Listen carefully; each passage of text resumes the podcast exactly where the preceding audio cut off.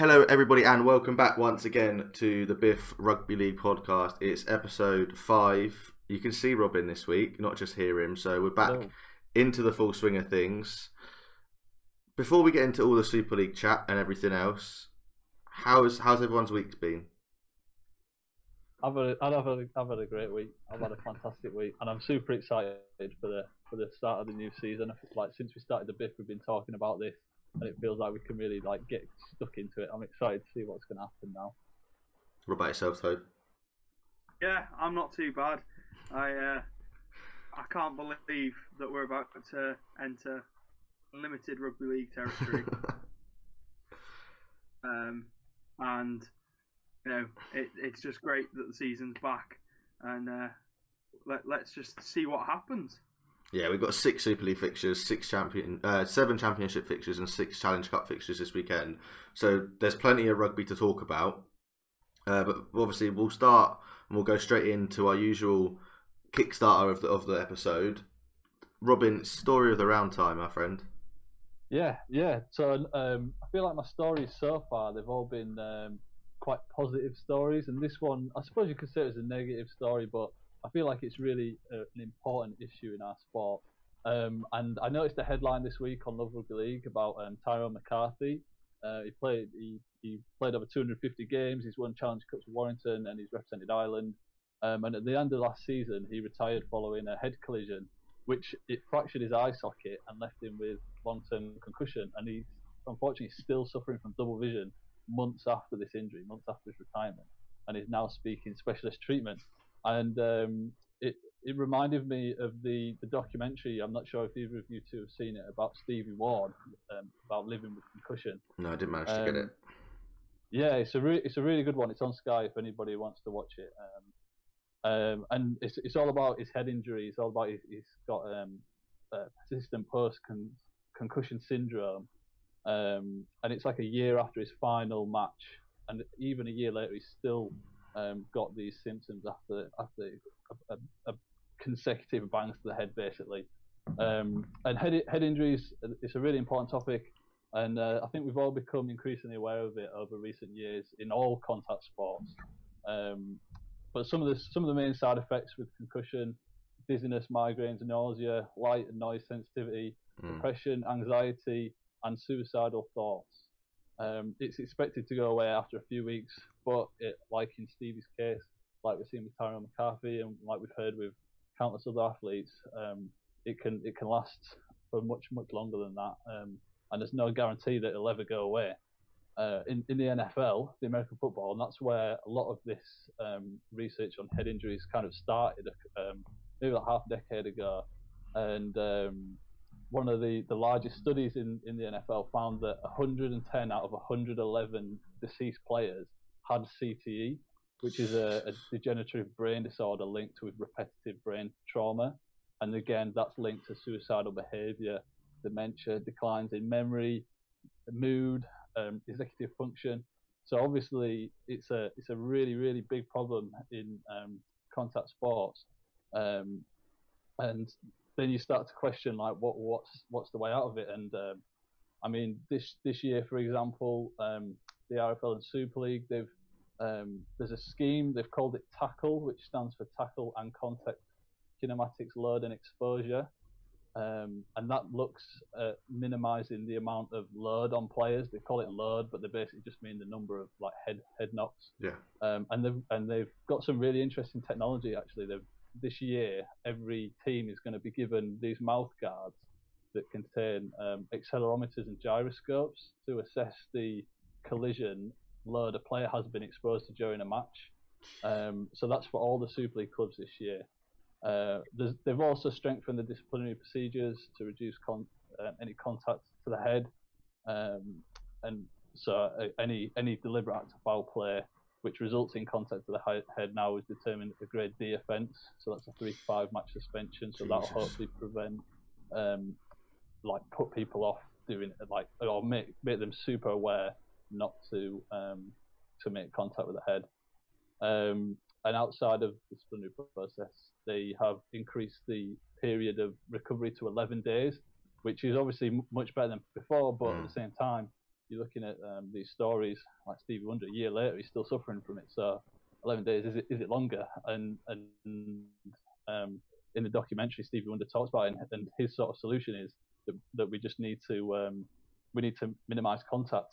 Um, and he spoke about the balance between keeping the best parts of rugby league and without having the long-term suffering of players. And it's it's a really deep topic, and we won't have time to get into it. We're just scratching the surface on this today, and you know we're, we're talking about the elite level where where we've got the funds to give players gyroscope mouth guards and have support mm. staff, and there's a whole a whole um, plethora of issues for everybody who doesn't have those supports.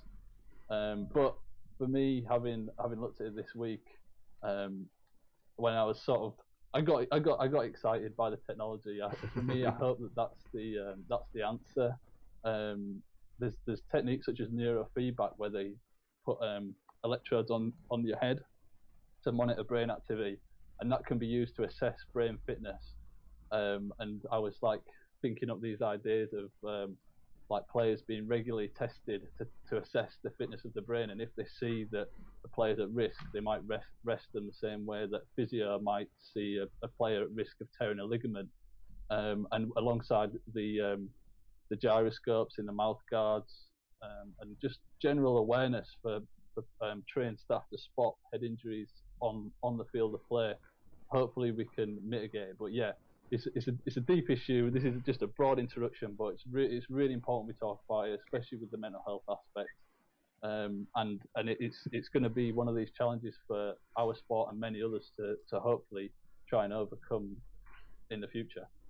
Yeah, hundred percent. Stevie Ward is a player that was part of that really successful Leeds team in towards in 2015 as a young player, and he had a few seasons after that, but he just didn't. He couldn't get back to the potential that he was because of the head injuries. He wasn't necessarily getting high shots or suffering head injuries in those games, but the the impacts of previous head injuries were still affecting him months later, and they and they still are now. And it's scary not just for us to read it and go bloody hell that like I imagine imagine if we were in that. You can't put yourself in his shoes, but you also have to put yourself in the shoes of his partner and these players' wives and these players' families and these players' close friends when if they get these mood swings and they get these suicidal thoughts, they come at a time where it's never the right time, obviously, but they come at a time where they can't deal with it. Like if they're one to one or they're in public and stuff like that. Like these things can happen like that, and it's and it's really scary. And I'm glad to see that we're doing a lot more to try and understand it. But it's got to a point now where we should have. I know the technology hasn't been there, but we just wish we could have understood it 50, well, about 40, 50 years ago. You're saying like the NFL in the last half a decade have been doing stuff, and all the technology that's around is we're slowly understanding it. What I've seen is when in rugby union they lowered the tackle height and it was like shoulder. It was like shoulder or below. If it was anything above the shoulder, it was something above the chest. I think it was above the chest. Anything above the chest was a high tackle, and they trialed it. And I think they tried a lot of these things in Welsh rugby to see how it goes in the lower divisions.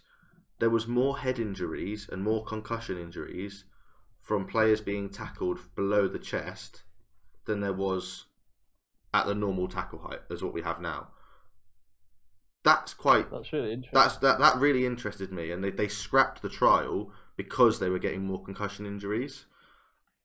Is I don't think there's much we can do in terms of the game's rules now to change it, can we? No, I, I think that um, there's people who have access to the data that would probably there's probably things that you wouldn't immediately think of, like the, the second-hand effects of that rule that make sense when you say it out loud, mm.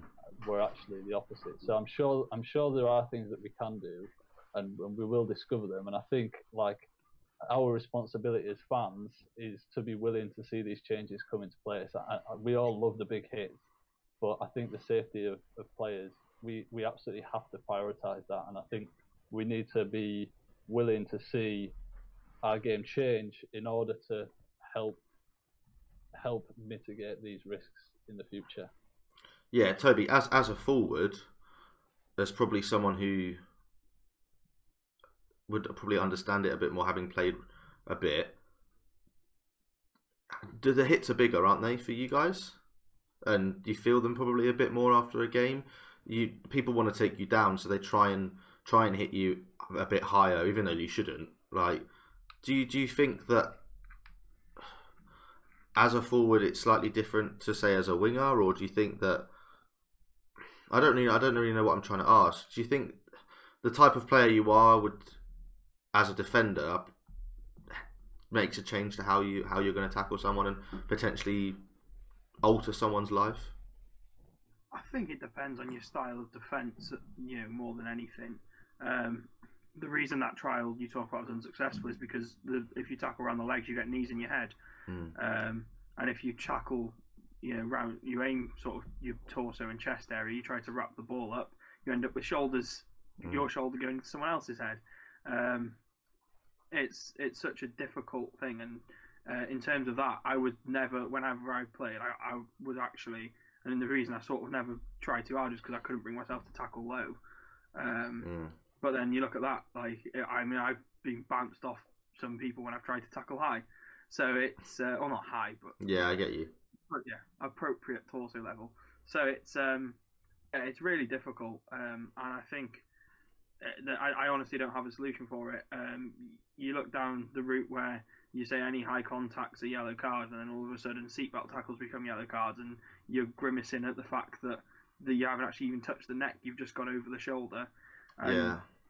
it, there's, I honestly don't have a clue what the answer is, um, and I just hope that obviously the scientists are sort of making the right recommendations, and those recommendations that then get listened to. Because I don't think it's something where, you know, it's down to a board of a league's Mm. board or a um, a committee to decide how to, you know, an unin- well a non-scientific committee to decide how to mitigate that risk.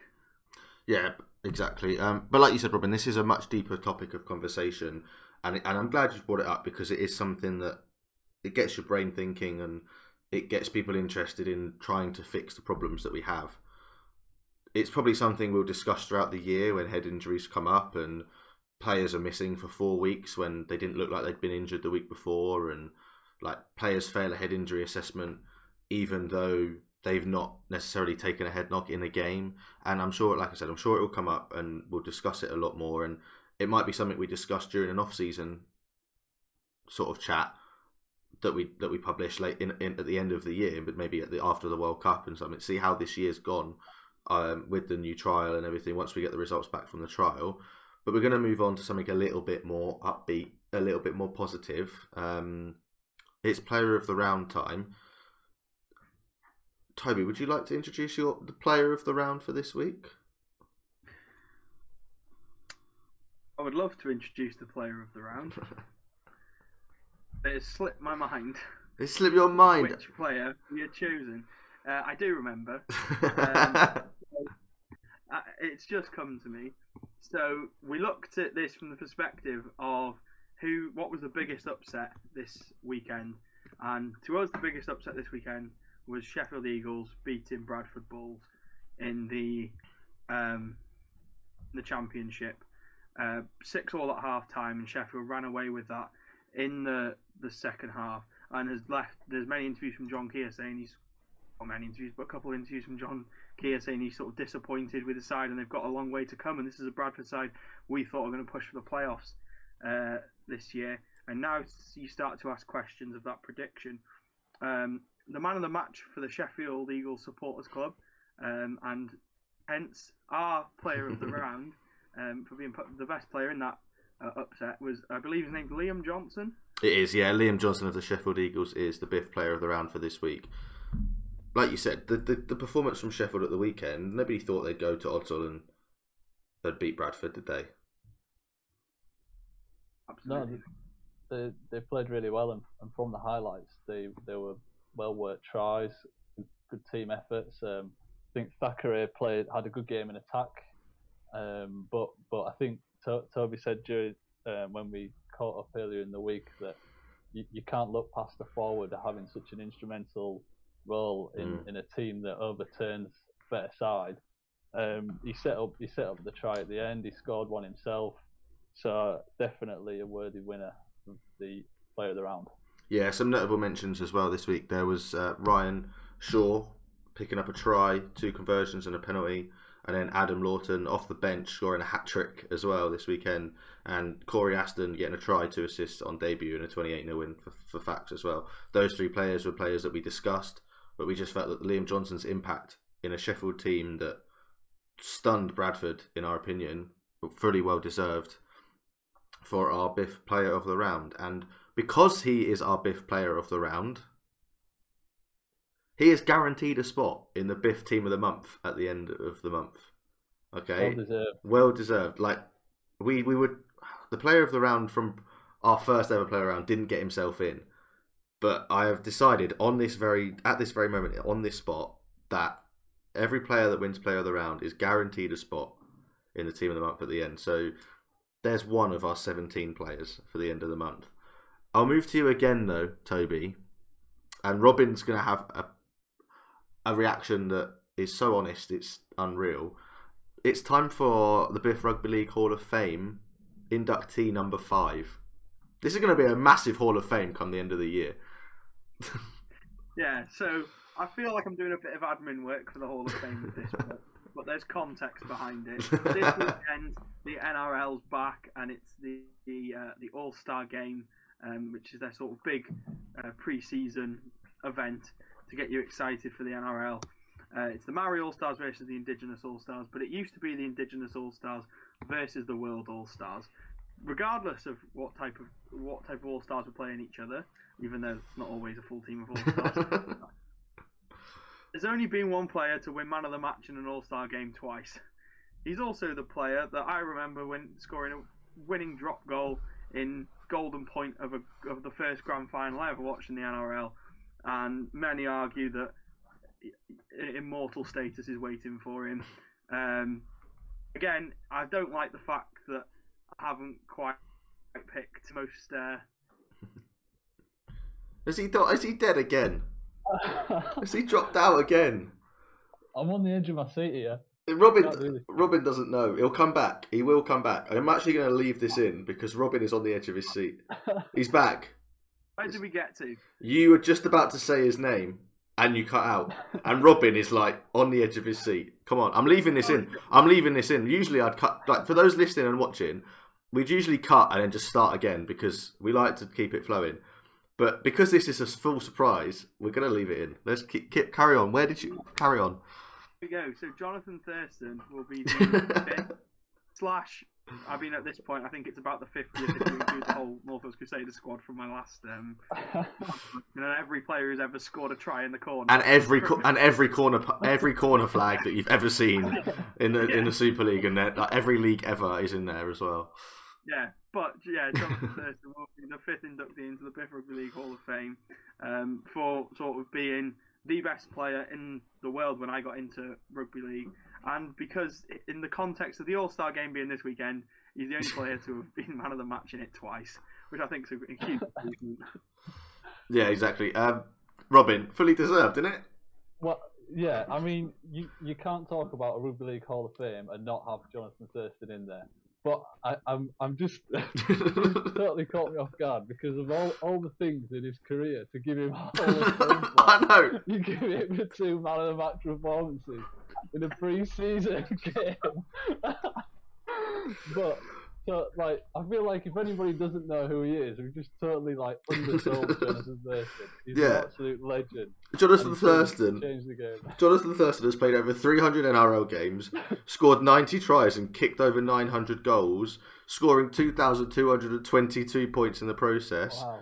He's also played 38 times for Australia, scoring 382 points, 37 games for Queensland, scoring 220 points, and in six All Star appearances, he's kicked 17 goals.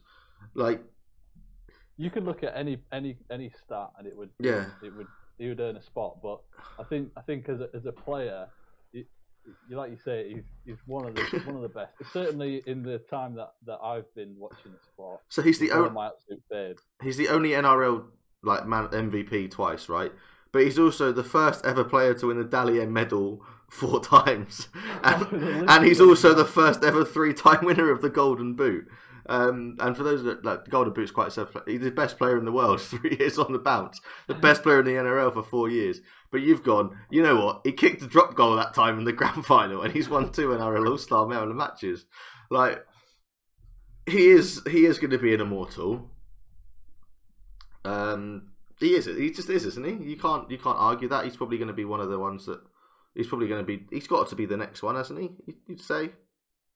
I think if you're looking, if, if I'm looking in like the period of my lifetime, I would. He's probably the best player that I've ever seen. I've I, have I've seen him play live as well, which was like a, a bit of a bucket list moment. But yeah, definitely the best. I think Toby. I think if we were, if I mean, Brad, you'll know better than me. But if I was to ask pupil Toby a question and he gave me the right answer, and then I said, "Show your markings," and that's what he gave me. Show your workings out. I'd be like, wrong. You know, that's the thing, right? You get them questions where it goes, "What's the answer? Please show your working." It doesn't matter if they're working. However you get there, as long as you get the right answer and you show some form of working, you'll get the marks, right? That's what he's done. He's given you the right answer, and he's gone, "That'll that, that'll do." Like, and he's got full marks for it because you can't not say to him, "Jonathan Thurston's not in the Hall of Fame." Of course, he's in the Hall of Fame. He's one of the best players to ever do it, and you can't argue that at all. Really. I'm surprised that Jonathan Thurston got in the Hall of Fame after the 2013 Crusaders. But... I'm also surprised he got in there after corner flags, but yeah. you know, like we said, it's not going to be the it's not going to be the most um, it's not going to be the most um, I can't even think of the word. It's not going to be like the most normal Hall of Fame. It's going to be different. It's going to be fun, and we will go through it at the end of the year. We, I will go through and categorize people and and whatever. So they are our inductees. Maybe one day we'll get one of them on. Who knows? We'll get a corner flag to mention how they feel and stuff like that. Um, but we need to move on. We need to move on to the key aspect of the podcast today. I've already mentioned Super League's coming back. For those of you listening to the podcast, watching the podcast on Thursday evening, kickoff will be in about an hour and a half.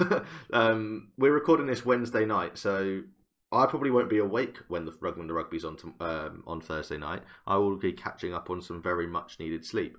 But we're going to kick off. We're going to do our Super League predictions.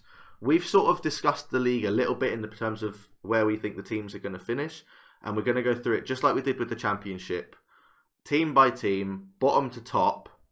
There might be a few surprises. You probably will agree with most of what we say. I would have thought. I don't think it's a very difficult league to predict this year. Are you two sort of in agreement with that? I think it gets fuzzy between third and maybe sixth, and then between seventh and ninth. But yeah. yeah, Toby. It's, yeah, it's an easier than maybe easier than the championship in some respects.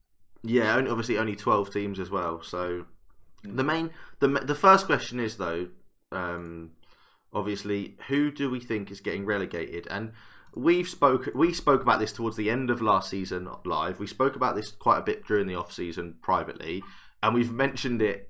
We mentioned it back in episode one and episode two when you went to see this team play. Wakefield are going to finish bottom of the league. They have one of the weakest squads in the league. They they haven't really, in my eyes, improved their squad. They've lost Joe Westerman. They've lost Joe Arundel. They've lost Kyle Wood, Chris Green, Alex Walker, and they haven't re-signed Ryan Hampshire. But they have brought in Tom Lineham, Lee Gaskell, Liam Hood, Sadiq Adebiyi, and Corey Hall. They've lost seven. They've signed five. Have they improved? With, with Toby, would you say they've improved as a team, or in fact probably just got worse or stagnated? Yeah, I think at, minimum they've stagnated. Um, I, I, I, don't think they've um, I definitely don't think they've improved. Um, it's it doesn't look promising for Wakefield. Um, I'm not convinced by Willie Poching being their their coach. I think it's quite it's something where it worked for a couple of games towards the end of the season where teams around them are tired and and things, and you can't really predict what's going on. You know, can't really say much about the results because a lot of teams already secured their fate for the season. Um, and yeah, it's I just don't think it looks promising for Wakefield at all. There's not there's been no point during the off season where I've wanted to pay attention to what Wakefield have been doing. No. Um, and I think that's the biggest teller that they that they're not going to stay up this season. Yeah, the one thing that surprises me is that they haven't re-signed Alex Walker. As a team that's really only got Max Jowett at fullback, they're going to be short at fullback if he gets injured. And Alex Walker is still young enough to develop and turn into a, a good quality fullback. We know that fullbacks nowadays, there's not many good young fullbacks. They're all developed and they've all got plenty of years and plenty of games under their belt. The lad's on trial in, at a championship club and they haven't re-signed Ryan Hampshire either. You're not the like we're not the biggest fan of some of these players we're mentioning, but they're key to Wakefield, aren't they? Yeah, I think like to to be a, a Super League side, you you need more than just one or two players, and, and really the only player in that Wakefield side that you would think about poaching is um, is probably David Fifita, and even even he isn't a, a player that's um, you know he's not he's not one of the best props in the league. Well, he's one of the best props in the league, but you, you I don't think you'd actually want him in, your team because I don't think he'll he's not that great. Do you know what I mean? So um, yeah, you, you can't carry this this team on his back. And like you said, they've they've not retained well, and that's probably a reflection on Poching as well. Players know when um, you know they're not going to try and sign for the team that they think is going to go down, so they've voted with their feet there a bit as well.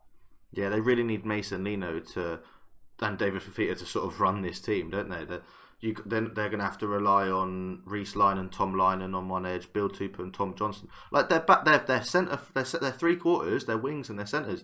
They're, they're pretty solid. Like you take that. Any, I think most Super League teams would take Tom Johnstone, Tom Lineham, Reece Lyne and and, and another centre. Like I know they've got Bill Tupou in there, but most teams would take what two a couple of them in their squad. They wouldn't be starting. That's not that's not a fantastic starting back four or whatever. But it, it's they're players that you'd rather have as a second or third choice. A lot of their players are, aren't they? Yeah, I think a theme that sort of, especially a team, you know, the teams that I've sort of looked into, a theme that I could bring up with a couple of teams um, throughout this preview is the fact that you look at the players who have moved around the championship this season. You, Brandon Pickersgill. You look at Joey Leilua coming into the championship. Caleb Aekins going going into the championship. It's very hard to say that you that team has has had a good preseason where they've let players like that go to the championship, and that championship clubs are more attractive than a Super League club um, to those players, and that just makes me sort of really worry about the future of that club as a Super League club. Yeah, that's and and we were we were very adamant. Like we was like, who's going to finish last? And all three of us at the same time went Wakefield and we were we said we said the same thing about the team we think is going to finish in eleventh as well. Like Toulouse, they're a strong team, really good team, but they've only got twenty six registered players. That that's gonna they're gonna struggle this year, aren't they, Robin? Especially with the the vaccination status on a lot of their players that we're not sure about yet, and players that like Jonathan Ford no longer with the team, having been released as well. Yeah, that's that's the biggie for me. Jonathan Ford's Ford's not going to be there. He, he's been a part of that team for such a long time, and he was part of the sort of. It gave him the momentum to get promoted. So then to finally get here, and um, obviously it's his personal choice about the vaccinations, but it's a shame. It's it's really it, it really is. Um, and like I said, they've not got the deepest squad. They're already going to be um, under the pump to then also be running so thin. It's um, yeah, it's it's it's difficult. I mean, they have got stars in there. They have, like Mark is a great player. Dom Peyroux is a great player. Um, Pelissier, Hansen, they've got Super League experience. Um, so so you'd like to think that um, they can they can beat Wakefield. That's why I think they are ahead of Wakefield. But they're definitely an at-risk team. They definitely need to um, bolster their squad ASAP. Yeah, they've got Matty Russell in there, Gadwin Springer, James Cunningham, Joseph Paulo, Mitch Garbutt, Tony Gigot. There's players they have, like you said, they're star players, and they're, they're players that they're household names now that that any rugby league fan that watches Northern Hemisphere rugby league will recognise. But they've got players in there like Latrell, uh, and if I'm saying it wrong, I apologise. Uh, Schweinkel and Matthew Jussaume. These are young players that haven't played at the highest level anywhere and might struggle when it comes to playing even the teams that we've got finishing seventh to tenth. Like I won't say those teams' names, but the teams we've got finishing seventh to tenth are, potent- are going to be looking for playoff places if towards the end of well, towards the middle of the season. Yes, they might slip off towards the end, but they're going to be fighting. I don't think Toulouse, along with Wakefield, are going to be able to fight a lot this year. They're going to get put to the sword quite a bit. Yes, they'll shock a few teams, but that'll be when teams rest players, won't it? Yeah, but I mean, being real, realistic, they we just want them to survive this year. So Yeah. like if they if they come 11th, I'll be happy because I, I want to see this team in Super League, and um, then they can build from there. But um, yeah, that, that's the main goal. So it's no disrespect putting them down in 11th and not making the playoffs. We're, we're absolutely fine with it. I, I just want to see them survive. Yeah, Toby, you're in that you're in that sort of category as well. We need we need to lose in Super League, don't we? Yeah, absolutely. There was talk for years about how um, the only solution to, especially a French TV deal, but also a European TV deal, was to be able to sell the sell a French derby. Um, and I think you've started to see now that that that there is an interest now in Super League from um, a more global uh, media um, perspective. And I know that's sort of looking at it very much like, other than the fact they're just a fun team, um, who have been doing some great things and contribute greatly to the French national team as well. Um, but it is just it is just great for the game to have that Toulouse and Catalans um, pair in Super League. Yeah, definitely. And like you said, Robin, no disrespect having them down in eleventh. I think if they'd have kept Johnathon Ford, Ford, we could have argued they might be they might be tenth, but that's a huge loss. They Jai Hitchcock has gone to Leigh, Bastien Ader's gone to and Rémi Casty's retired. Yeah, they've brought in the likes of Hankinson, Russell, Springer, Cunningham, and and a, um, Belmas from Lézignan. But not like there's players that signed for Lézignan this year that we were like, that surely we, they'd rather play in Toulouse, right? We were looking at um, the name has gone from my head. Remind me, uh, James Maloney. We were looking at James Maloney, going, "Why is he going to Lézignan? Like, if Catalan don't want him, he'll he'll he can still play in France if he wants to and play for Toulouse. And I'm sure Toulouse wouldn't mind if he wanted the odd week off, like because they know that even if they have him for half the season, they'll stay up because he's that much of a quality player. But maybe there's just not the money there. We, we need to we, we move on though. Tenth, Toby. This is one of the teams that sort of you had to focus on throughout the off season, and the team that you're a little bit excited about, but due to one particular player, um, Salford in tenth. Yes, Salford in tenth. They have had a complete change of spine, um, at least uh, in the in the halves and fullback position, um, with Brodie Croft, Marc Sneyd, and Ryan Brierley coming in uh, to take the one, six, and seven jerseys, and that's where my real excitement comes from. Is is Brodie Croft? Um, he's a player who at Melbourne was looking very, very promising. Took a big money deal to go to Brisbane. Had didn't work out for him in a team that's been falling apart, falling apart around him. Um, he's very quick. He has got a mind for rugby league. He does.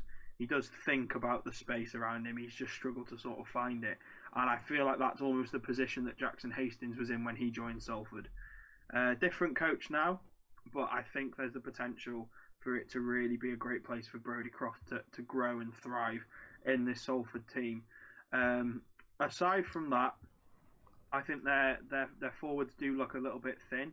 Um, you've got Sita Akauola and Greg Burke being their sort of and Elijah Taylor as their sort of starting middles. James Greenwood and Shane Wright will be their second rowers. King Vuniyayawa comes across from Leeds, and at the start, well, for the, their first week at least, um, Harvey Elliott, uh, not Harvey Elliott, that's Har- Liverpool. Har-. Harvey Livett. Livett. Harvey Livett and Jack, uh, not Jack, and Jack Ormondroyd and Jack Wells Hmm. um, will all sort of will all be missing from that lineup, and I think it does make them undersized. Yeah. Um, yeah, so it's something where I'm not sure that there's going to be the platform for them to, to play off.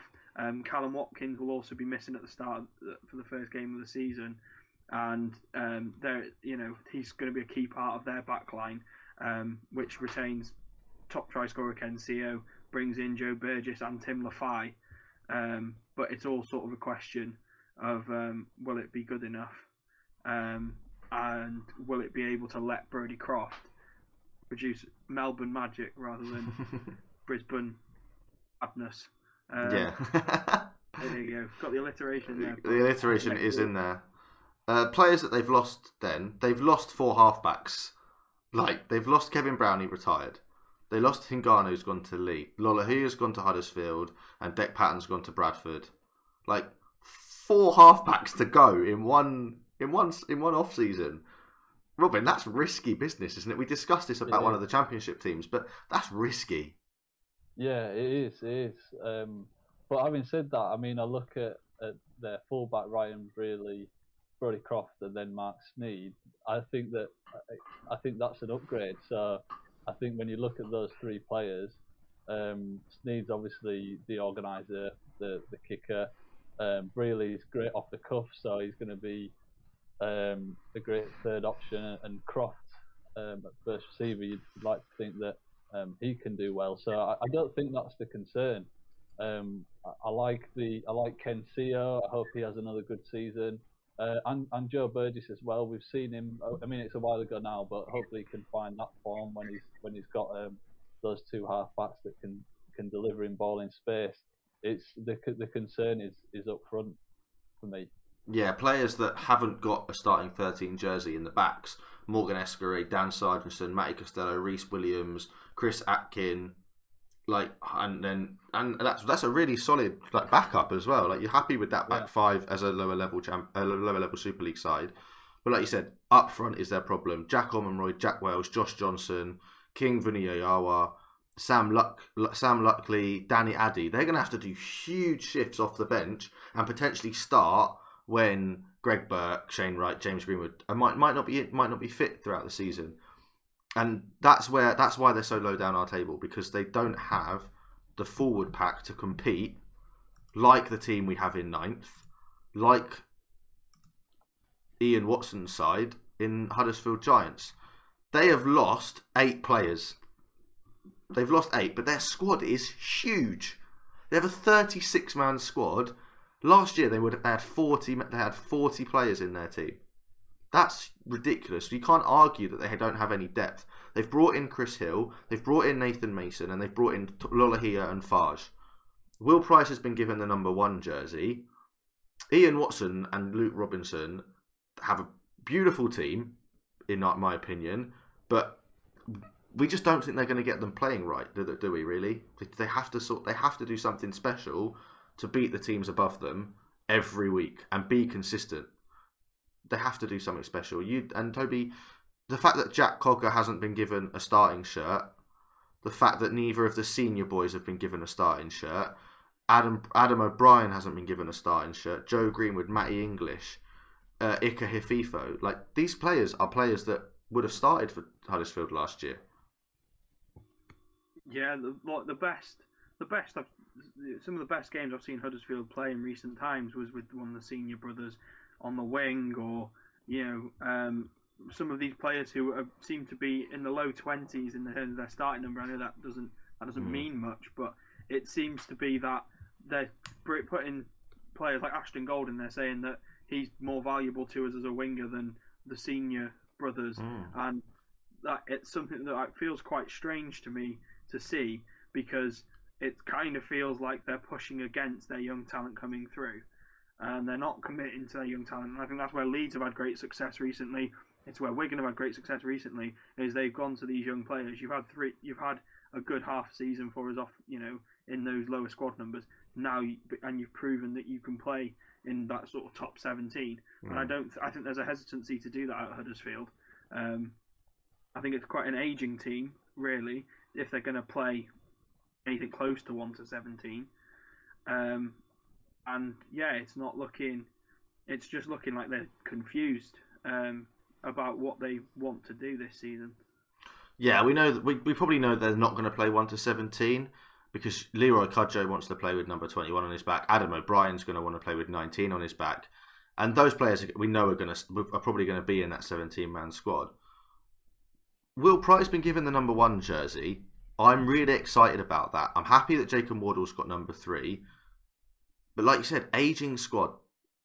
Do you think that the excitement of Will Price will distract the fans from the, the age of this team. It's it's last it's last chance for Cudjoe and McGillvary and Chris Hill and Michael Lawrence and Chris McQueen and Luke Yates. It's it's their time. They've got to do it this year, but we can't. They're not. They're not going to do it, are they?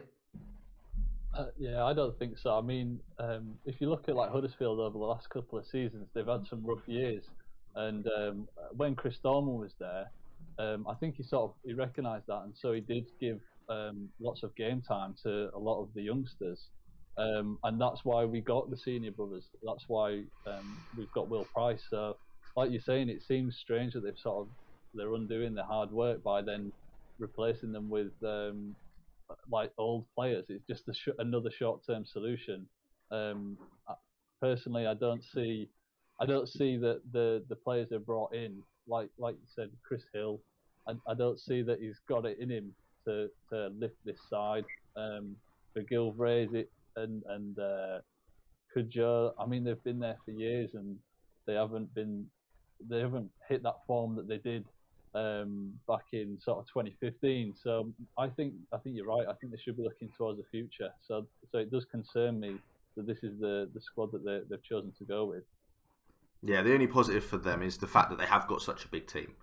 So they're not going to be they're not going to worry when it comes to injuries. They're not going to have to potentially play players that have never played Super League before. I think everyone that's got a squad number other than four academy products has played Super League rugby. That's huge. To have 36 players in your squad that have played that level of rugby means that they can be trusted. Yeah. It's and there's safe. a uh, what... yeah, it's a safe team, and yeah. we hope for the Huddersfield Giants fans' sake that they play better than what we think they will. But it, it's just... a safe team, like you said, that they're gonna they're gonna get through the season. They're not gonna go down. The and it's a safe team. The only exciting thing in there is Will Price, but is, is he enough to add a, a spark to this pretty bland team? Yeah, we'll find out in about four weeks' time when he's being nudged as potentially an NRL move. If he if he, he's either going to rip it up and be in the NRL in two years, or he's going to turn out like Ollie Ashall-Bott and struggle for championship t- sides, and because he's picked up an injury and whatever. We move on though to a team that we struggled to place. We were, we were looking at this squad and we were going, they might even finish as high as fifth. They might even finish tenth. Like we don't know. But they've brought in Luke Gale. They've brought in Darnell McIntosh. Joe Lovodua has um, just signed. Congratulations to him, by the way. He's just got engaged. And the, one of the oddest signings I've seen, Kane Evans has signed. Hull FC eighth Take it away, Robin. They're your team. yeah, yeah. I mean, um, like this links well to Huddersfield because Darnell McIntosh is one of those players that came through that rough period at Huddersfield mm. and they've let him go. But I mean, a great signing for Hull FC. I, I really like him. I think he's really exciting. Um, so so that's that's definitely uh, an improvement um, from like uh, the, well they lost um, Faraimo and Fonua, but I definitely think that um, McIntosh is an improvement. Um, Kane Evans again, it's an odd one. I mean, he's he's massive, so he's gonna he's gonna lay a platform. He's gonna be able to punch through the defence, but um, his discipline is is a massive issue. So, um, you know, it, he's a risk. He's a he's a real risk. Um, but then uh, obviously Luke Gale coming in from Leeds. Um, for me, I don't I don't I don't really rate Luke Gale. I don't think Leeds got the best out of him. I think after that mint year he had at Cas, we've not seen the best of him. But maybe he can do it at Hull FC. But um, I I feel like um, Hull FC probably got him on a bit of a deal after the way it finished with Leeds. Um, is he an upgrade on Sneyd? I, I don't know. I, I rate them at, at about the same. I guess um, at least Sneyd is like a very very consistent kicker. Um, yeah, so I think it's um, it's an interesting squad. They've, they've obviously they've kept like the main the main star Jake Connor. Um, if he can keep his discipline up, um, he, he, he could have a good year. Um, Josh Reynolds, I really rate him, so um, hopefully he can have a, a good season as well. Um, but overall, it's not too much change for Hull FC, and so that's why I don't think that we'll see a massive difference from the the team that we saw last year. No, not at all. Toby, the Hull FC forward pack is one of the biggest, probably most powerful you're going to get this year. Ligi Sao, Danny Houghton, Chris Satae, Andre Savelio, Manu Ma'u, Jordan Lane. You throw in Joe Cator, Kane Evans, Brad Fash, Jack Brown, Jordan Johnson, Josh Bowden, Scott Taylor. That is a pack. Josh Griffin obviously can play in the second row as well. They're not going to. They're not going to struggle going forward, and they've got a quality. They've got quality in the halves. They've got Jamie Shaul probably going to start the season at fullback with the Jake Connor injury. The likes of Ben McNamara, Joe Lovodua's come in, Cameron Scott, Connor Wynne, youngsters in behind them that have played. Once again, they've got a they've got a 29 man squad, youngsters that have played that can come in, replace players that might be injured or need a rest. But like we said, not too much change. Brett Hodgson's been there a year now. Not a lot changed last year. Is the fact that he's going to have had a whole year with this team. They're not going to, and after, he's taken out the players he doesn't want. He's brought in players he does want. Does that make them a force to be re- like maybe an underdog, a force to be reckoned with? Because we thought they they could be a playoff team. Yeah, it's it's a hard it's a hard one to call.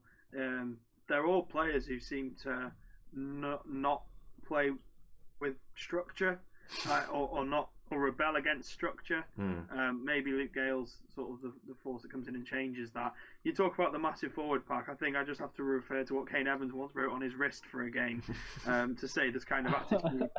to say the kind of attitude that. Um, to say the kind of attitude that. Um, Google it. Yeah, if you don't know, Google it because if I if he says it, if Toby says it, that's a lot more. It's a lot more editing work for me to do, and there's just oh, it's not worth it.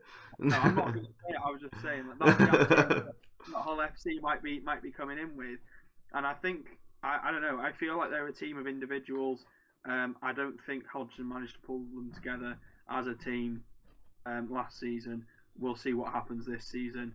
Um, as you say, he's got some players he wants in there. He's got uh, experienced halfback uh, who, who's played in a d- different style to the way Sneed plays. May- maybe it's a positive change. I think it's, but I, I personally just think that this squad looks very similar to last season's on on the whole, um, and that it's not really going to be much of an improvement from them. No, obviously the the faithful will be hoping that they can finish above their their city rivals in Hull KR, who had a really fantastic run last season. And if you and we said if we put the squads next to each other, they're really similar. But we don't have Hull KR finishing seventh. We've got Cas finishing seventh. Like that's a huge, huge drop in terms of that cast team. Like a few years ago, we'd have been saying, "Oh, they need to be finishing top three. They need to be guaranteed playoffs every year." But that's just not them. Like they've not been classy cast for since they made the grand final. They've been nowhere near it. They've made so many changes this year as well. Lee Radford's come in with Andy Last, and they've signed. Just they've signed so many players. They've signed. They've brought nine in.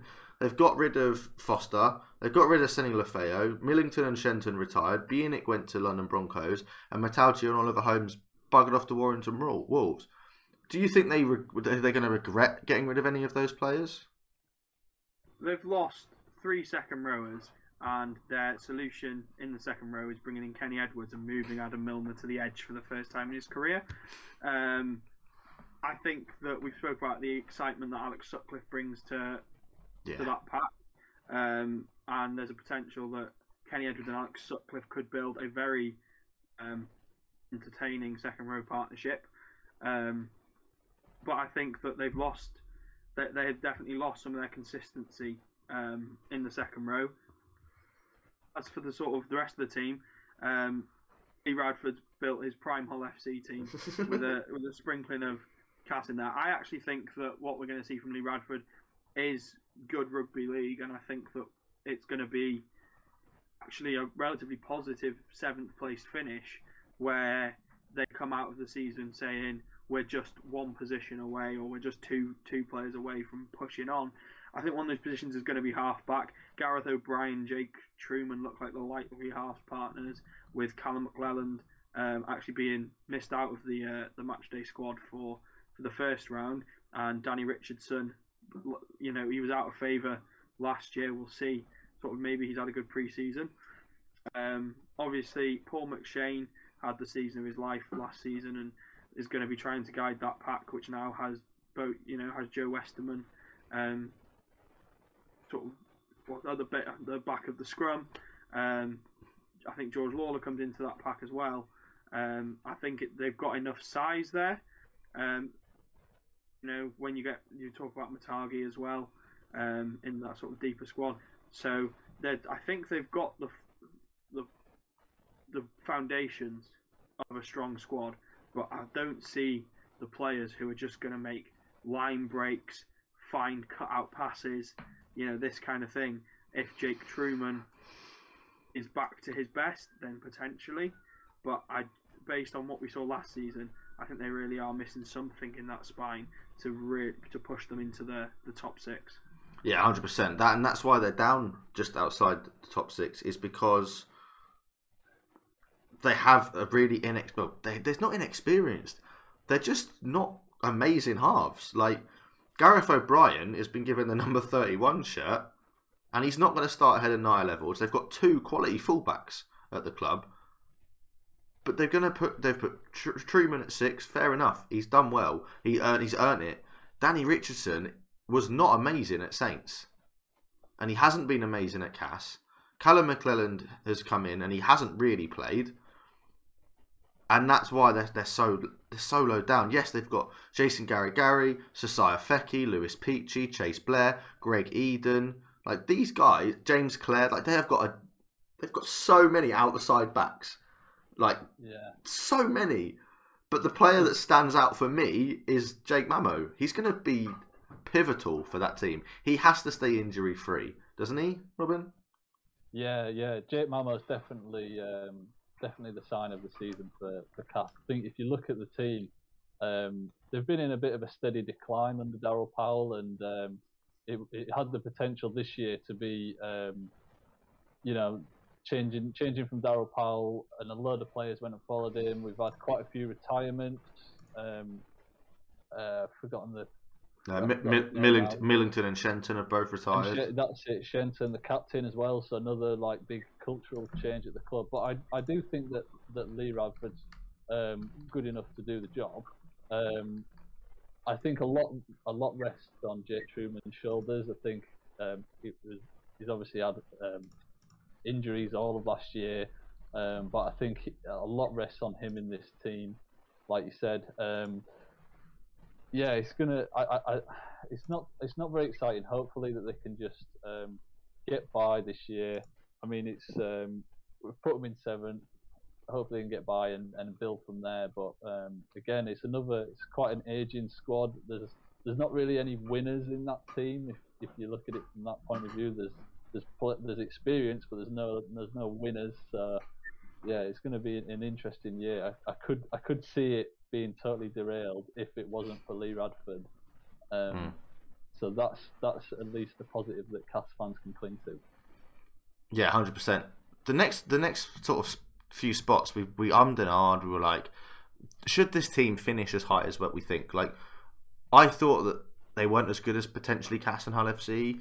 We were argu- we were not arguing, but we were discussing sort of just really quickly, like not in depth about the next sort of team up and the main reason they're as low as sixth is because of the new head coach, but the reason they're as high as sixth is because the quality of player that they possess. Wigan Warriors, one to seventeen. Well, arguably you include Ethan Havard, Pearce-Paul, Jai Field in there, and Hanley. But like one to twenty-one, outside of their their top twenty-one man squad or whatever their strong, whatever Peet deems to be his strongest twenty-one man squad, it's not amazingly deep, and it's not doesn't seem like it's going to do amazingly well. Play lots of players, very important players, have either left or retired again. Hastings and Gildart both have gone to the NRL. Manfredi's retired, which is really unfortunate because he's been he was outstanding when he was free, when he was injury free. Tony Clubb has retired. Amir Bourouh's gone to Salford. Bullock's gone to Warrington, and then Matty Nicholson and Alex Sutton, two young lads, have gone on loan to Newcastle. They've brought in Kaide Ellis. They've brought in Patrick Mago and they've brought in Cade Cust, all from the NRL. Toby, you're excited about these NRL players, but you're also a bit wary of, especially Patrick Mago, aren't you? Or... I mean, I think that all three of them are fringe NRL players, and all three of them have been lost in the shuffle in the NRL. I don't think any of them are in are, NRL rejects. I don't think that that's fair to say that these are players who weren't performing in the NRL. They were players who Cade Cust he couldn't he had an injury which stopped him being an effective halfback in the NRL. Manly only liked him at hooker, um, and there wasn't a spot for him there. He wants to play halfback. He will score tries because he's small, he's agile, he's you know he's quick, he's nippy. But it's worrying um, if he'll be able to sort of play those distributing the, the first receiver role, distribute the ball out wide. Um, Mago and Ellis, they're both solid forwards. I don't think they'll do much wrong, but you compare that to, you know, um, an Alex Walmsley or Luke Thompson when he was in Super League. They're not going to be those players who are make who are crashing the the meter making records. Um, you know, they're not. I think they will be solid. I don't think they'll do much wrong. It's just something where I don't think it's a an ambitious signing.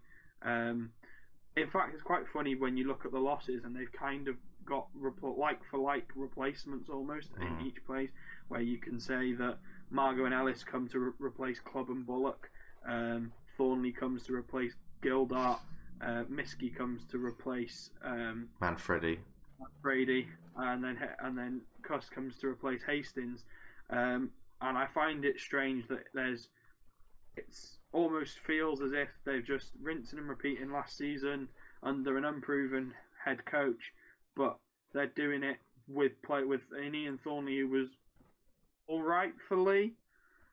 Yeah, he was he was nothing special for a, a, team that got relegated last season. Hardaker will fit in at centre again. He's going to be their main goal kicker. They've got Thomas Leuluai, who's now going into his 20th professional rugby league season.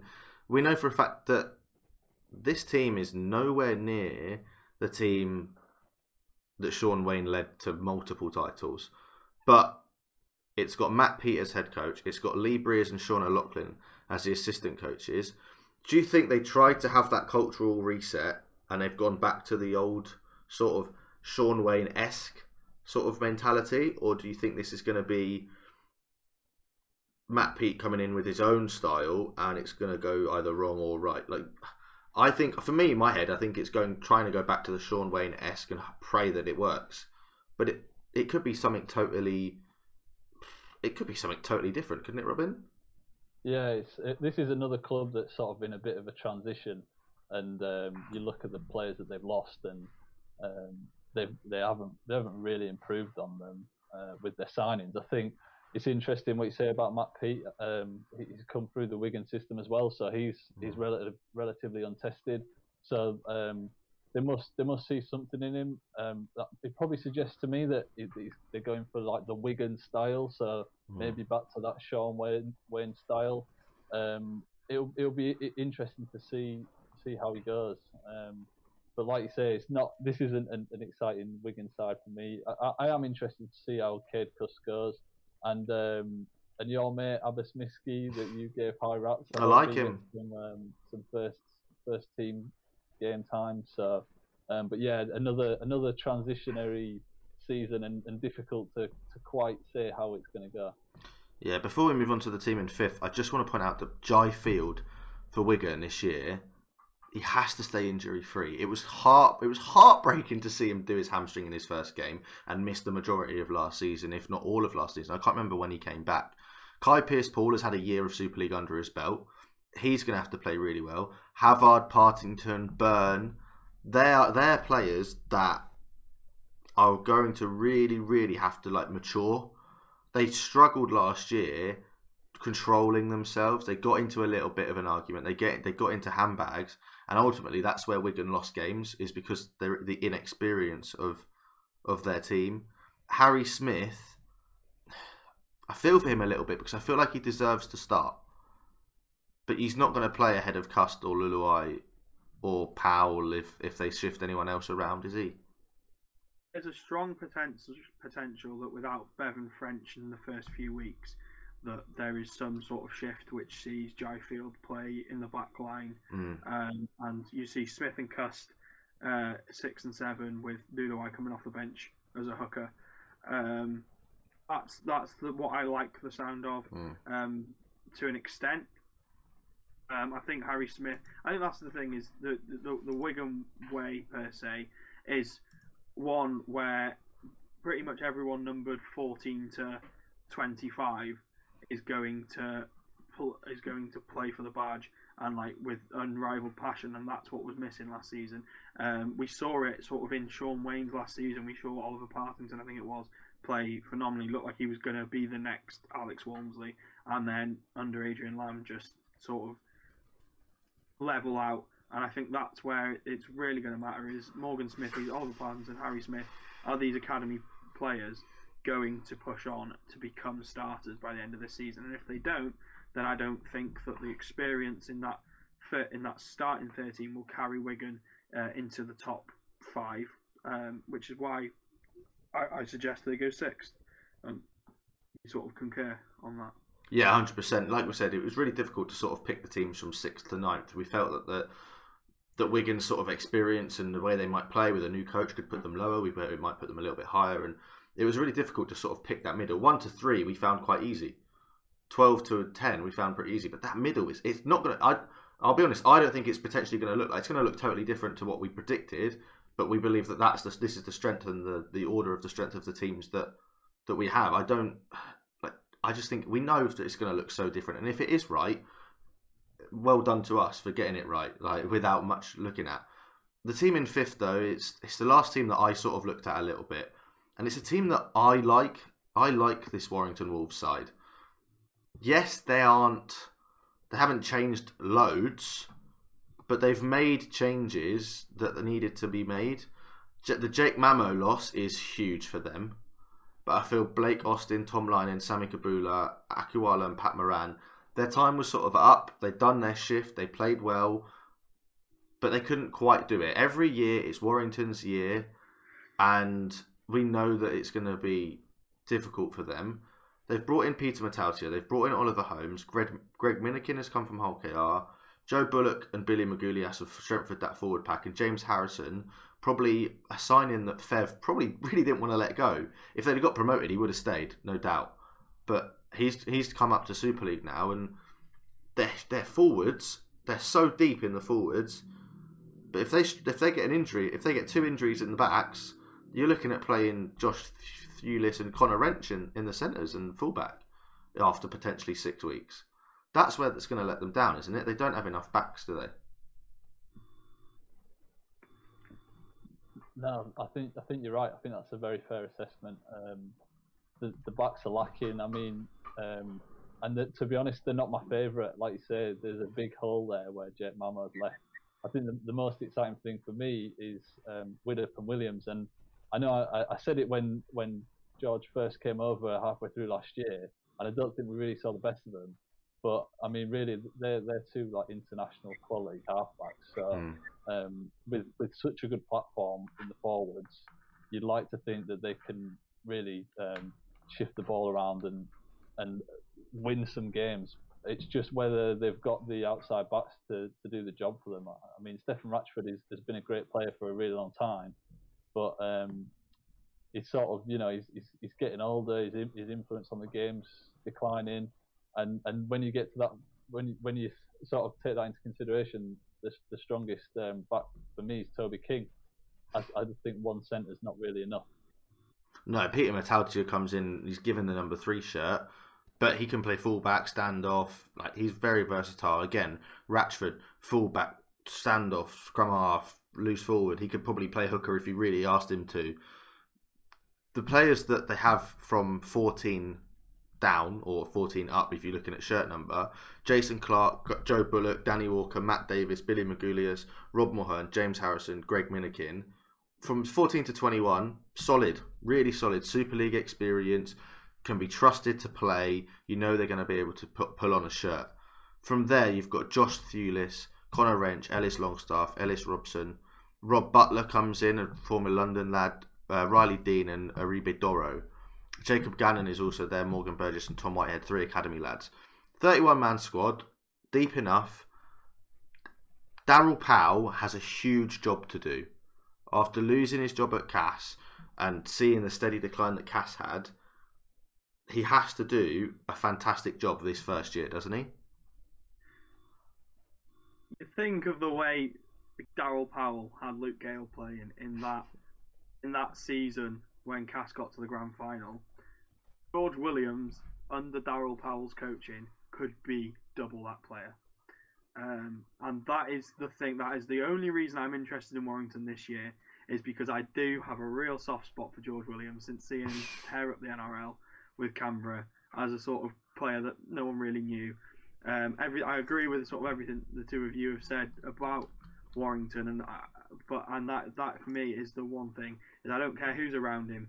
I, I think George Williams is genuinely, you know, if he performs at his best under Daryl Powell, I think it's like a guaranteed man of steel waiting. So it's uh, get that in as Well, that's a, that is a shout and a half. That is that is an absolute shout. Uh, does one of you want to ask me if it's Warrington's year before we move on? I already know the answer. Go on, go on. Is it Warrington's year? No, it's not. It's because it's not. Of course it's not. It's never gonna. They're never gonna win it. Warrington are going to be the only team to play in Super League in its entirety until the until there's a, a name change or the structure change and Super League name goes. That will be in it from the start to the finish and never win it. And never win. They're I gonna think- they're gonna be the only team that doesn't get relegated and never win it. The thing is, like Warrington's goal is to is to win it, and so bringing in um, Daryl Powell, is he's a great coach and he can get a lot out of his halfbacks. But is he is he a winner? Like I don't know if that was the right. They'd have been they'd have been better off bringing in Brian McDermott. Yeah, I, Like- that's exactly who I was going to go for because this is a team that wants to get over the final hurdle, not get to the grand final. They've got to Yeah. actually win one. yeah, Daryl Powell got to a grand final and didn't win it because his players let him. Because his, but arguably, I'd say his players let him down on that. I don't know if that was Daryl Powell's fault particularly, and that's that's a totally different story that we should have, should have talked about four years ago or five years Yeah. ago when it happened. But Daryl Powell has been has struggled with the with that cast recently, and I think he needs to get the best out of the players that he's got, especially his his best nineteen, because they're the players that he's going to need every week consistently. Fourth place now is a team that played unreal last season and shocked us, and we were like, we were all on the hype train, and we were praying that they got to the grand final. We were praying that they'd they'd shock one of Saints or Catalan or whoever in the at Old Trafford. But Hull KR, fourth place. Only the players that I look at and go, okay, they probably didn't really need to get rid of them are Greg, Greg Minikin and George Lawler. Players that played for them a bit, were consistent enough, did the job they were asked to do. They never really started, they weren't key to them, but they've replaced them with Lachlan Coote, Sam Wood, Frankie Halton, Tom Garrett, and then Phoenix Laulu-Togagae has come in from Keighley on a on a one year loan. Toby, you're happy with the signings of Frankie Halton, aren't you? Yeah, Frank, Frankie Halton and Tom Garrett, they're both they're both the kind of players where I think they're at a point where you've basically picked up a player fresh out of a youth, like not out of a youth academy, but a player who's got senior experience, who if he was in your youth academy would be coming fresh out of your, your youth academy. Already put, got those games in the belt. They're both powerful players, and yeah, they're both potentially really exciting as, depth players for Hull KR. As for the rest of the squad, I'm a little bit worried about them being a bit slow at centre with Takarangi and Kenny-Dowall if they play a full season uh, as centres. I think they might be a little bit slow. So the same goes with that sort of. If you look across the whole team, Ryan Hall isn't isn't, that fast anymore. Maybe it's just sort of maybe it's just sort of the style of play. Um, Lachlan Coote, obviously an incredible signing, and Jordan Abdull had an incredible season. Michael Lewis produced some incredible moments, and those two as a halves combo have the potential to be the best halves combination. Also have the potential to have just been one year wonders. Um, but we want to ride this train because I think Tony Smith does an incredible job of saying these are the players I can get. Mm. This is what they're good at. I'm gonna make I'm gonna make them play play the way they want to play, and it's not even that. When I read out these players' names, I, I don't actually get excited for them because I remember them doing incredible things as individuals. Yeah. I just know that as a team, this Hull KR team is going to upset teams and they're going to play well and they're going to be solid defensively under Tony Smith. And that's just exciting um, to see them sort of really potentially push into the top four. Yeah, and Robin, that's that's the difference between this Hull KR side and the Huddersfield side that's aging as well. Both the teams are probably last chance saloon sides. One's being coached, coached by David Hodgson, and the other's being coached by perennial winner Tony Smith. Like that's Yeah. the only reason we've put well, not the only reason, but that's one of the main reasons that Hull KR for us finish as high as they do. Is Tony? It's just Tony Smith, isn't it? And well, Yeah, and the signing of Lachlan Coote, obviously. Yeah, Lo- Lachlan Coote's massive. I think that that's um, have, have absolutely smashed it there. I, I love Tony Smith. I love the way that he plays, and, and all the players in this team just suit him so well, and that, that's why they did so well this last year. And personally, I say all aboard the Mikey Lewis hype train. I love him. I'm so excited to watch this guy's career. It's only just begun. He, he played a couple of games for York, and he absolutely smashed it for us. And then um, and then he turned up for Hull KR at the right time of the season, and he's not shy. You know, he's he's No. only young, but and he's not the biggest guy, is he? But he's um he's, he's up for the big games. He, he sticks it to the to the props in the middle and makes it hard work for them. So I'm I'm really excited by this Hull KR team. I think they're they're the people's team. We all want to see them do well again. Um, and I, and I think like like we were saying with Tony Smith uh, in charge, it's absolutely doable. Yeah, and they've got plenty of international talent. Lachlan Coote's in there. You've got uh, Takarangi and Kenny-Dowall who have played internationally. Ryan Hall, Jordan Abdull was on the England books. There's, I think he's in the, the, the, the main like the is it like the wider squad ready for the World Cup at the end of the year. You've got Kane Linnett in there, Korbin Sims, Jimmy Keinhorst, German international, Ethan Ryan, Sam Wood, Lali Tonga guy will probably get some games for Samoa when he's like in a few years' time when he's a little bit older and he's got that experience underneath him. Young players coming in, mixing with winners, with a winning coach and a style of rugby that everyone likes and is defensively solid, and when they've got the ball in hand is quite good. If they don't make the playoffs, that's a bad season, isn't it? I think that's I think that's fair to say. Yeah, it, it, I think I think you're right. Toby, would you agree on that? Would you, th- do you think they have to have to make the playoffs, don't they? If you're if you're a Robins fan, you're sat there looking and you're you've, you're licking your lips this year because you know you're better than the other two thirds of the league. Yeah, um, it it's interesting, isn't it? Because it's if you didn't have such a good season last season, then you, you're happy top eight. All, all of a sudden, it's no, it's top four or bust because there's no one who's come off. Yeah, Um, I, yeah, it. I think I'm a little bit worried about their halfback depth. Um, they very quickly had one injury, and Rowan Milnes is playing yeah, um, an awful lot. Um, I think, I mean, it's not on their official losses, but they had, you know, they started last season with like Jamie Ellis and Joe Keyes, I think, didn't they? yeah, they did. Yeah. So a little bit, um, yeah, a little bit, a little bit weak in terms of depth there, but I feel like only Smith builds his players of steel, and it won't be too big an issue. But yeah, I, I think that is, you know, unless they get a, an injury to a key position, absolutely you want top four. Yeah, hundred percent. And the team that we've got finishing above them is a team that they their squad is not amazingly deep. They've lost loads of players. Stevie Ward and Kyle Eastmond both retired. Yes, Eastmond didn't play a lot. Sutcliffe to Cass is a huge loss. Vuniyayawa to Salford. Hurrell's gone to Saints. Luke Briscoe's gone to Fev. Robert Louis gone to the Cowboys in over in the NRL. Luke Gale's gone to Hull FC, and then they've lost Corey Hall to Wakefield as well. On top of that, Callum McLelland has also left, and three youngsters, Corey Johnson, Muizz Mustapha, and Jarrod O'Connor, have gone to Bradford on loan. Yes, those three youngsters can come back into the team if they're needed to, and they have been given squad numbers. But even with those guys in there, you've got a 32 man squad. Three of those are Levi Edwards, Ollie Field, and then Jackson Field, three academy lads who probably aren't going to get much game time this year. Small team, but a quality team. Their letdown is going to be potentially Richard Agar, isn't it? Yeah, I mean, if uh, if they had Tony Smith, then I'd be backing them for a grand final, uh, a grand final appearance. But yeah, I think it's a. a I, I really like this Leeds side. Um, I, I watched them on Boxing Day. Obviously, it's a pre-season game and it was against Wakefield, but I was really impressed. I, I really like Austin and Sezer um, halfbacks.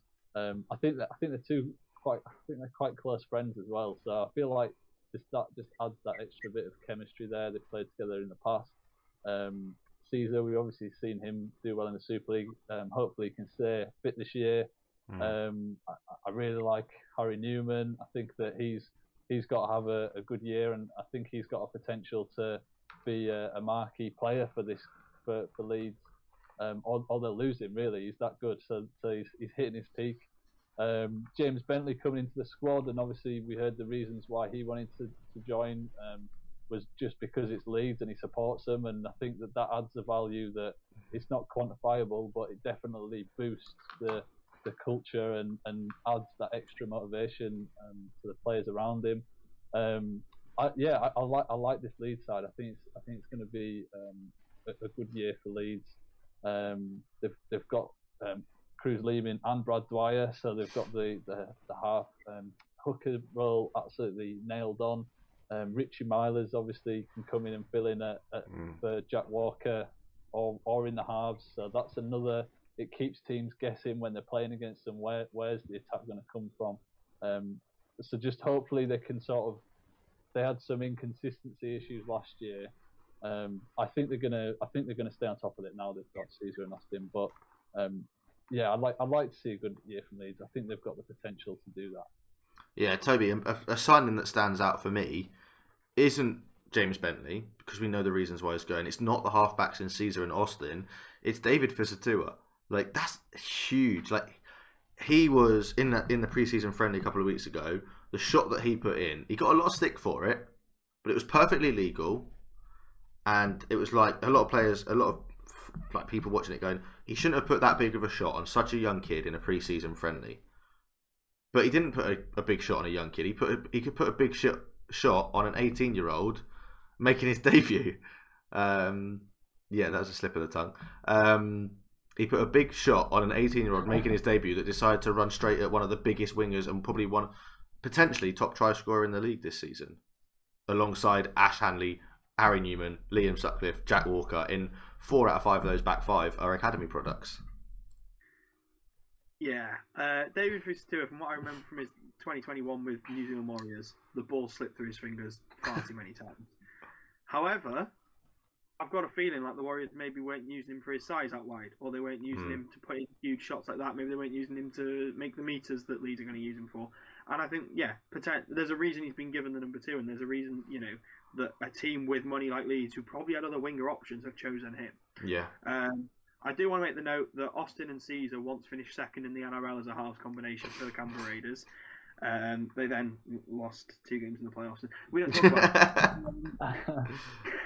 but yeah, so that's an incredible partnership. But yeah, uh, I do like this Leeds team. Um, I think that they've they've got they've maintained that Leeds academy throughout the you know coaching turmoil, and Richard Agar worries me slightly because I was really excited for him at the start of last season, and he just didn't start off on a winning run. Um, and then the team built into the season, and all of a sudden they became very hard to beat. They need to start this season hard to beat um, if they want to have, uh, you know, a, a, potential grand final winning season. I, you know, we'll see if it's possible as the as the year goes on. Yeah, definitely. And, and I was saying, four out of that back five, or starting one to five, are academy products. You include Mikolaj Oledzki as an, another English talent. Kruise Leeming could play for England if he if he comes through. James Bentley is a Leeds Rhinos fan. Uh, Brad Dwyer, Alex Mellor, Richie Myler, Cam Smith, Tom Tom Holroyd. This is where it gets really really interesting. Morgan Gannon, Sam, um, Sam Walters, Jack Broadbent, Jarrod O'Connor, Corey Johnson, Muizz Mustapha, Liam Tindall, and Edwards Field and Sinfield. The Leeds Academy produced loads of players that stayed at the club for over a decade and won multiple league titles is this a squad that Richard Agar, even if he doesn't stay, potentially Sean Long, Jamie Jones Buchanan, and whoever else follows, is going to be able to keep together for over a decade? Yes, there's going to we know there's going to be some changes here and there. Is it going to be a squad that's going to be stay together for and become a, and become another dynasty? Is it going to be able to win a treble in seven years' time or five years' time? I think it's um, it's it's definitely there's definitely parallels there. I think the Leeds' problem over the last few years, since that, that golden generation, is every year it's oh we replaced the golden generation, and it feels like we're finally getting out of that stage, and they're actually mm. looking at the players that they've got, and they're they're rating them and judging them in their own right. So mm. I don't want to draw too many comparisons because I think it's been good for Leeds to get away from that, and I think that they need to write their own page in history now and not be the follow on from the golden generation.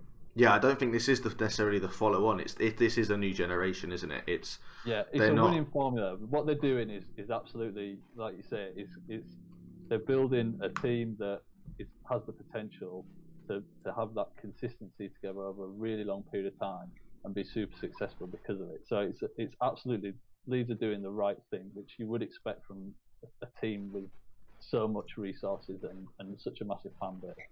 Yeah, and we changed this really late, and we thought Leeds could potentially finish second. And the only reason we haven't put them second is because about half an hour before we started recording tonight, Robin went, "Can we? is it too late to put Catalan in second? And just as I was making the graphic, I went, "Actually, you know what? You're probably right. Catalan Dragons, they've lost James Maloney and they've lost Joel Tomkins. Other than that, they've brought in Tyrone May from the Penrith Panthers, Dylan Napa from the Canterbury Bulldogs, and Mitchell Pearce from the Newcastle Knights.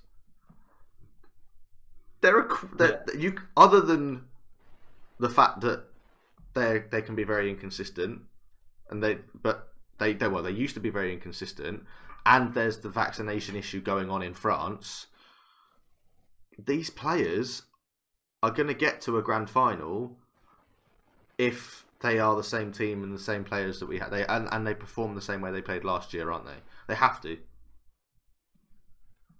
Yeah, I, I mean, like you say, we changed it last minute because I was thinking in my head, like, just rather than thinking why Leeds good, why wouldn't Catalan finish at the top of the table? Yeah. Like, it's it's impressive that a team's lost James Maloney, this like uh, NRL Premiership winner, State of Origin winner, and they're still like this. It's not actually that affected them that much. They've replaced it, replaced him with Mitchell Pearce, who's um, first year in the Super League, but like every other really successful NRL halfback, is probably going to come over here and absolutely smash it.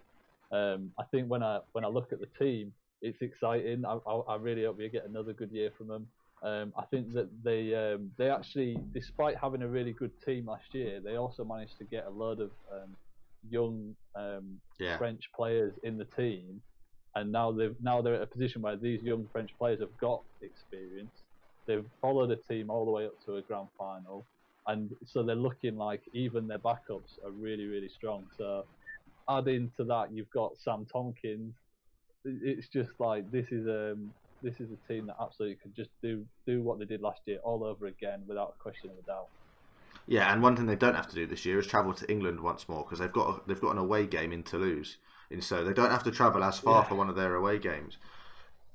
Reducing the carbon footprint of Super League. Exactly, they're going net zero. Um, Let's just move everyone to France. Let's just Hang do on, all the English teams now have to fly to France.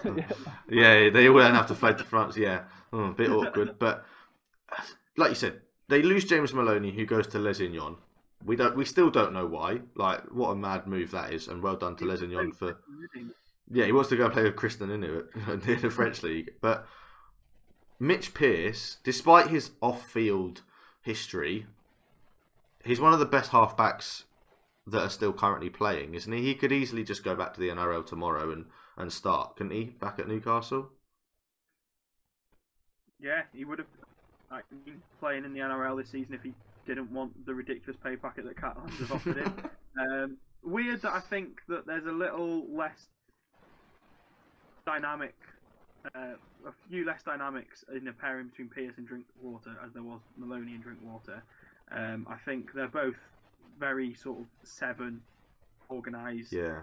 you know, all game players, and I think there's a chance that Tyrone May or Arthur Mourgue end up playing alongside Mitchell Pearce after a couple, after, a few weeks of the season.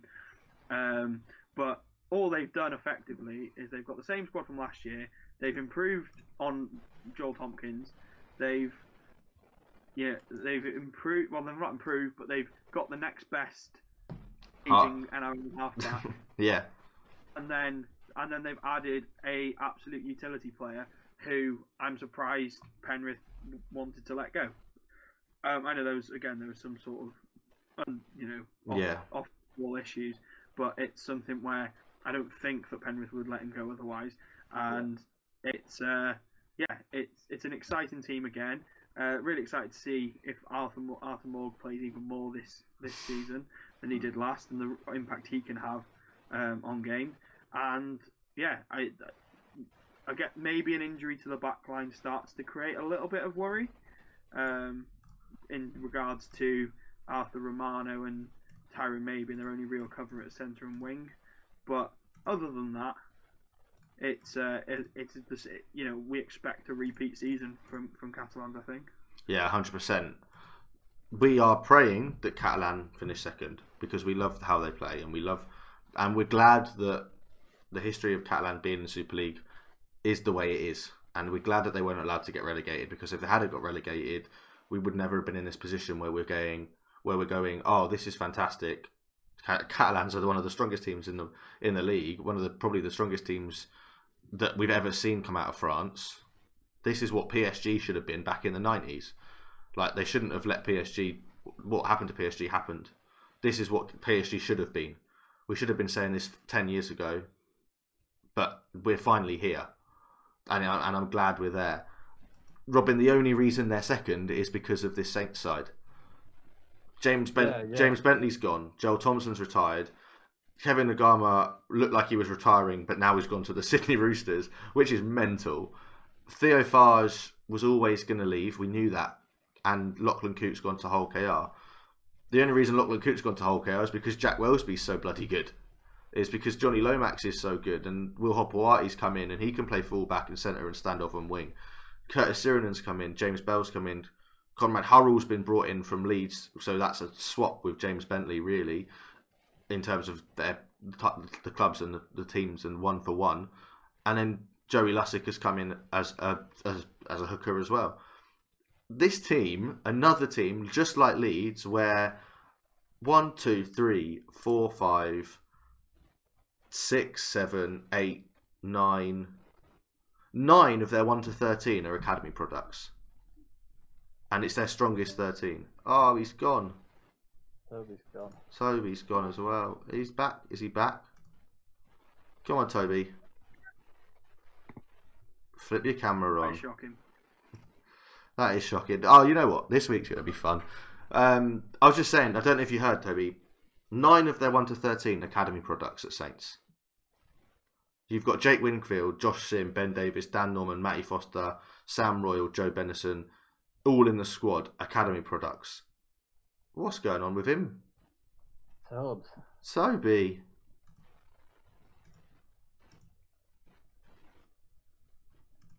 What is going on there? I'll cut it out. I'm just going to carry on recording. He's back. First time lucky. Come on. I'm so sorry. What is going on? Um, like, because everything works really, really well, and then all of a sudden the Wi-Fi's like, "No, I'm weak," and then it but it's not like I don't lose Wi-Fi. I can still. They do this to me on Monday, but I've been lucky tonight. Yeah, I don't know. I don't really know what's going on. Has he dropped out oh, again? yeah. Is he frozen? I, am like I'm like dropping in and out now. No, that's fine. But I was just saying, like the majority of this Saints team, just like Leeds, is a is an academy product. But they've always sort of been able to do that. The, they've had the, majority of their academy products now are so, solid Super League, if not international level players. You're looking at Jack Welsby being one of the best players in the league. The kid's he's he's still a kid. Like he's 20 years old. He's just turned 20 years, or he's turning 21 this season. Two, three years ago, he probably played a handful of games, and people were like, "Oh, he could be pretty decent." You're looking at him now, going, "He's going to start for England in the World Cup, isn't he?" Like I would. Why would you not start? Why would you not be in your starting thirteen in the World Cup? Last season, painful watching him have to start on the bench. Yeah, horrible. Mm, and the fact that he became centre of the year because no one knew where to put him because he's played everywhere and he's played fantastic in every position and we just he had to be in there as a bench player as well. Yeah, phenomenal. We love Saints uh, when they're playing at full strength and let's. Uh, there's no reason they, they're not going to finish first. No, and this is something we sort of spoke about in the chat earlier. I think it was yesterday or the day before. And Robin, you said, "Have we ever had a team win four grand finals in a row?" Not in the Super League era. We haven't. Wigan have won seven, won seven old, uh, old First Division titles. South Sydney won five old, like sort of NRL titles back in the twenties and St George won 11 on the trot from 56 to 66. But in the modern professional era, like in terms of since the Super League wars, no team has won four grand finals in a row. This Saints team potentially wins five, six, seven, depending on how these other teams react to their dominance, don't they? Yeah, they're they're that good that it is it's totally achievable that that remarkable stat and, and to say like this is a salary cap sport and they've they've had a lot of changes. They've had players coming in and out over that time. They've, Hmm. they've had a different coach even, and they're still dominant. So um, it's it's re- it's really impressive to see, and, and I think as, as a league we should be proud to, to be able to witness this squad that it's been able to be put together. I think um, it's actually it's actually easier when looking at their squad this year to say where's the weakness because there's that little weaknesses. Um, I mean, for, for me, Conrad Hurrell's going to be interesting this year. Um, I don't. I think he, he'll be sort of a backup player, maybe coming off the bench. Um, and I don't think we saw the best of him from Leeds. Um, Towards the end. I don't think. Yeah, and I don't think I don't think we ever, ever saw him at full fitness. So I wonder if um, wonder if they'll sort of get that out of him as well. That'll be interesting to see. Um, I mean, yeah, it's just such an exciting team. I just like.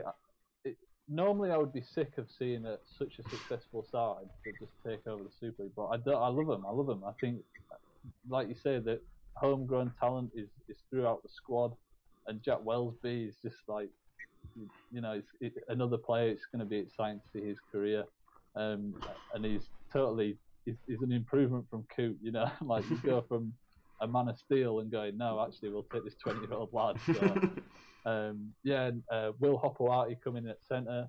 Um, another another great signing. They just they somehow still improving on the squad. Um, so yeah, really exciting and and def- absolute favourites, absolute favourites this year to win it. Yeah, the the thing that I'm really happy to see is actually Lewis Dodd coming in, being given the number seven shirt.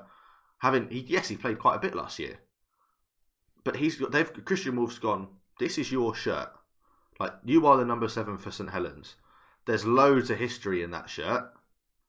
Go and make it yours. Like become the next like Hall of Fame number seven that Saints have. He's gone. Got again. He's gone again. He's still got his badge rating to do. He better not leave. Like We've got one club to go, one team left. Oh, I've switched to hotspot. Switched to hotspot. Yeah, good idea. You st- you switch to hotspot. I was just saying, like Lewis Lewis Dodd's been given this number seven shirt, and he's he's just he's, he's there's- I don't know if there's even pressure on him. It, It's the fact that in the time that they've won three titles, they've gone Danny Richardson, no, I don't want you. Uh, Theo Fages, no, don't want you. Lewis Dodd, go on, we'll try you for now. Yeah. They've probably got the next the next halfback lined up anyway. So it, I yeah, I honestly at this point, worst case scenario, he just makes a, he makes twenty tackles a game. Like there's no, it just Yeah. doesn't feel uh, anything like that. Um, what I like the most about Saints this year was when they signed Will Hopoate. I was a little bit like he doesn't have the electric pace and ability to break through tackles that Kevin Naiqama um, Mm, has. yeah. So what we did was they were like, oh, we'll have Conrad Hurrell, uh, Conrad Hurrell as well, and then we've definitely got some. One of our centres is going to be fantastic, and yeah, that's that's why I think Saints are just going to be unstoppable. Yeah, and these these Will Hopoate, Conrad Hurrell, Agnatius Paasi, these Tongan players know Kristian Woolf. They know exactly how he wants to play his rugby. It worked with Tonga. It's gonna work with Saints. It well, it does work with Saints. As a Saints fan, I I'm not a Saints fan, but as a Saints fan, you have to be excited for the, the next three, four, five, well, ten years, don't you? This, with this young squad coming through, especially with the talent in their academy that always seems to produce players, even if it's one a year, and that one replaces, say, say James Roby retires this year. They've got Taylor Pemberton coming through the academy in the squad this year. Joey Lussick's got a three-year deal, two years for Taylor Taylor Pemberton playing behind Joey Lussick and James Roby for a year, and then being the backup to to Joey Lussick, or maybe having a year out on loan before he comes in. Unreal. Dan Hill is being named in the number 29 shirt as another fullback. Jack Welsby's 21 years old. Why have they got another teenage fullback? They've got two teenage fullbacks in Jon Bennison and Daniel Hill, just ready to go if Welsby gets injured or he has to play in the halfbacks. It's it's fantastic to see. They've done it well. They always seem to be doing it right, and they're in. They're they're they're going to win the league leaders shield. They're going to be in the grand final, and you, you heard it here now. They're going to win. They're going to win the title again. They're going to win it four years in a row and be the first Super League team to ever do it. Agreed. Totally agreed. Do you agree? Do you make that three out of three, Tobe? Oh yeah, I mean the moment that you know Dan Norman, who's an ex North Wales Crusaders player, gets into the Saints squad, they're guaranteed to win something. So, it's, uh, yeah, yeah, of course I agree. Yeah, Yeah, no, it's really, really good to see. We do need to move on. This weekend is not just a Super League weekend. It's not just a Championship weekend. It's Challenge Cup third round tie weekend. I'm not going to a game, and I'm gutted. I wish I was. I can't just. I just can't get to one this week. But the two that I have been to have been phenomenal, and I hope that the rest of the fixtures are this week. We'll quickly run through sort of who's playing. We won't really go into the detail of, of much at all. Rochdale Mayfield versus Doncaster, 2 p.m. on Saturday. Live on the Sportsman at two for a 2:30 kickoff. Lock Lane look to overcome Rochdale after beating Oldham in round two. Hunslet Club Parkside travel to London to face the Skolars. And then our only all community level side live on our league from 4 pm. You've got the Royal Navy versus York Acorn. That's the tie that I'm most looking forward to seeing. Probably Robin's most looking forward to seeing, and Toby's probably most looking forward to seeing because whoever they face then has to go and face Barrow in oh ba- Batley at, away in round four. Hunslet have got Siddal at home 1 pm on BBC Sport on a Sunday, and then North Wales Crusaders travel to Swinton at 3 pm. Six games. We'll get into that more next week once we know what the fourth round fixtures are going to be.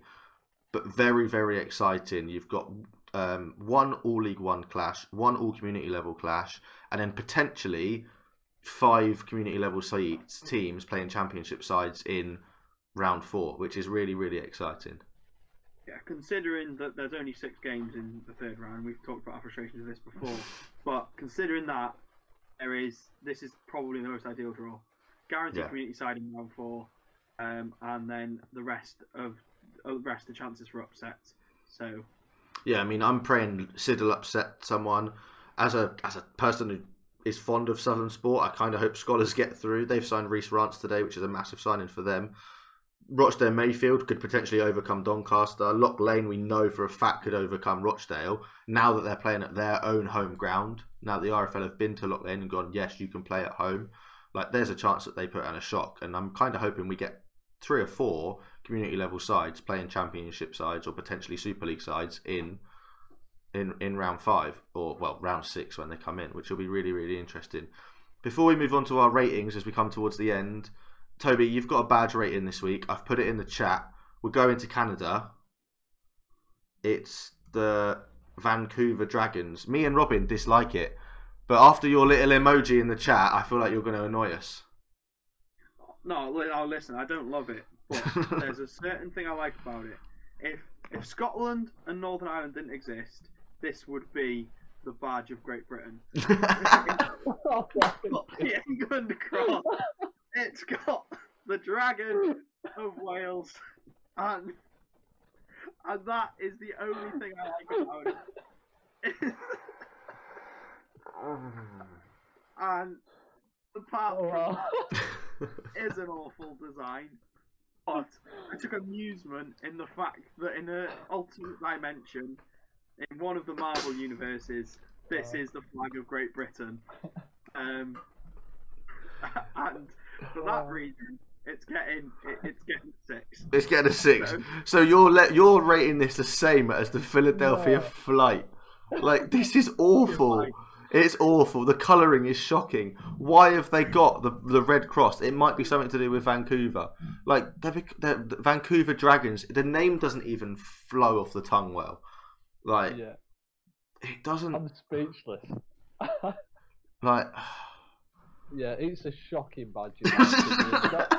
in my opinion. That- that dragon is actually awful. It doesn't even. It's fit not- in the actual no, shield. It's The not even a good flat. dragon. It's not a good dragon at all, is You it? can't. You can't read the five word.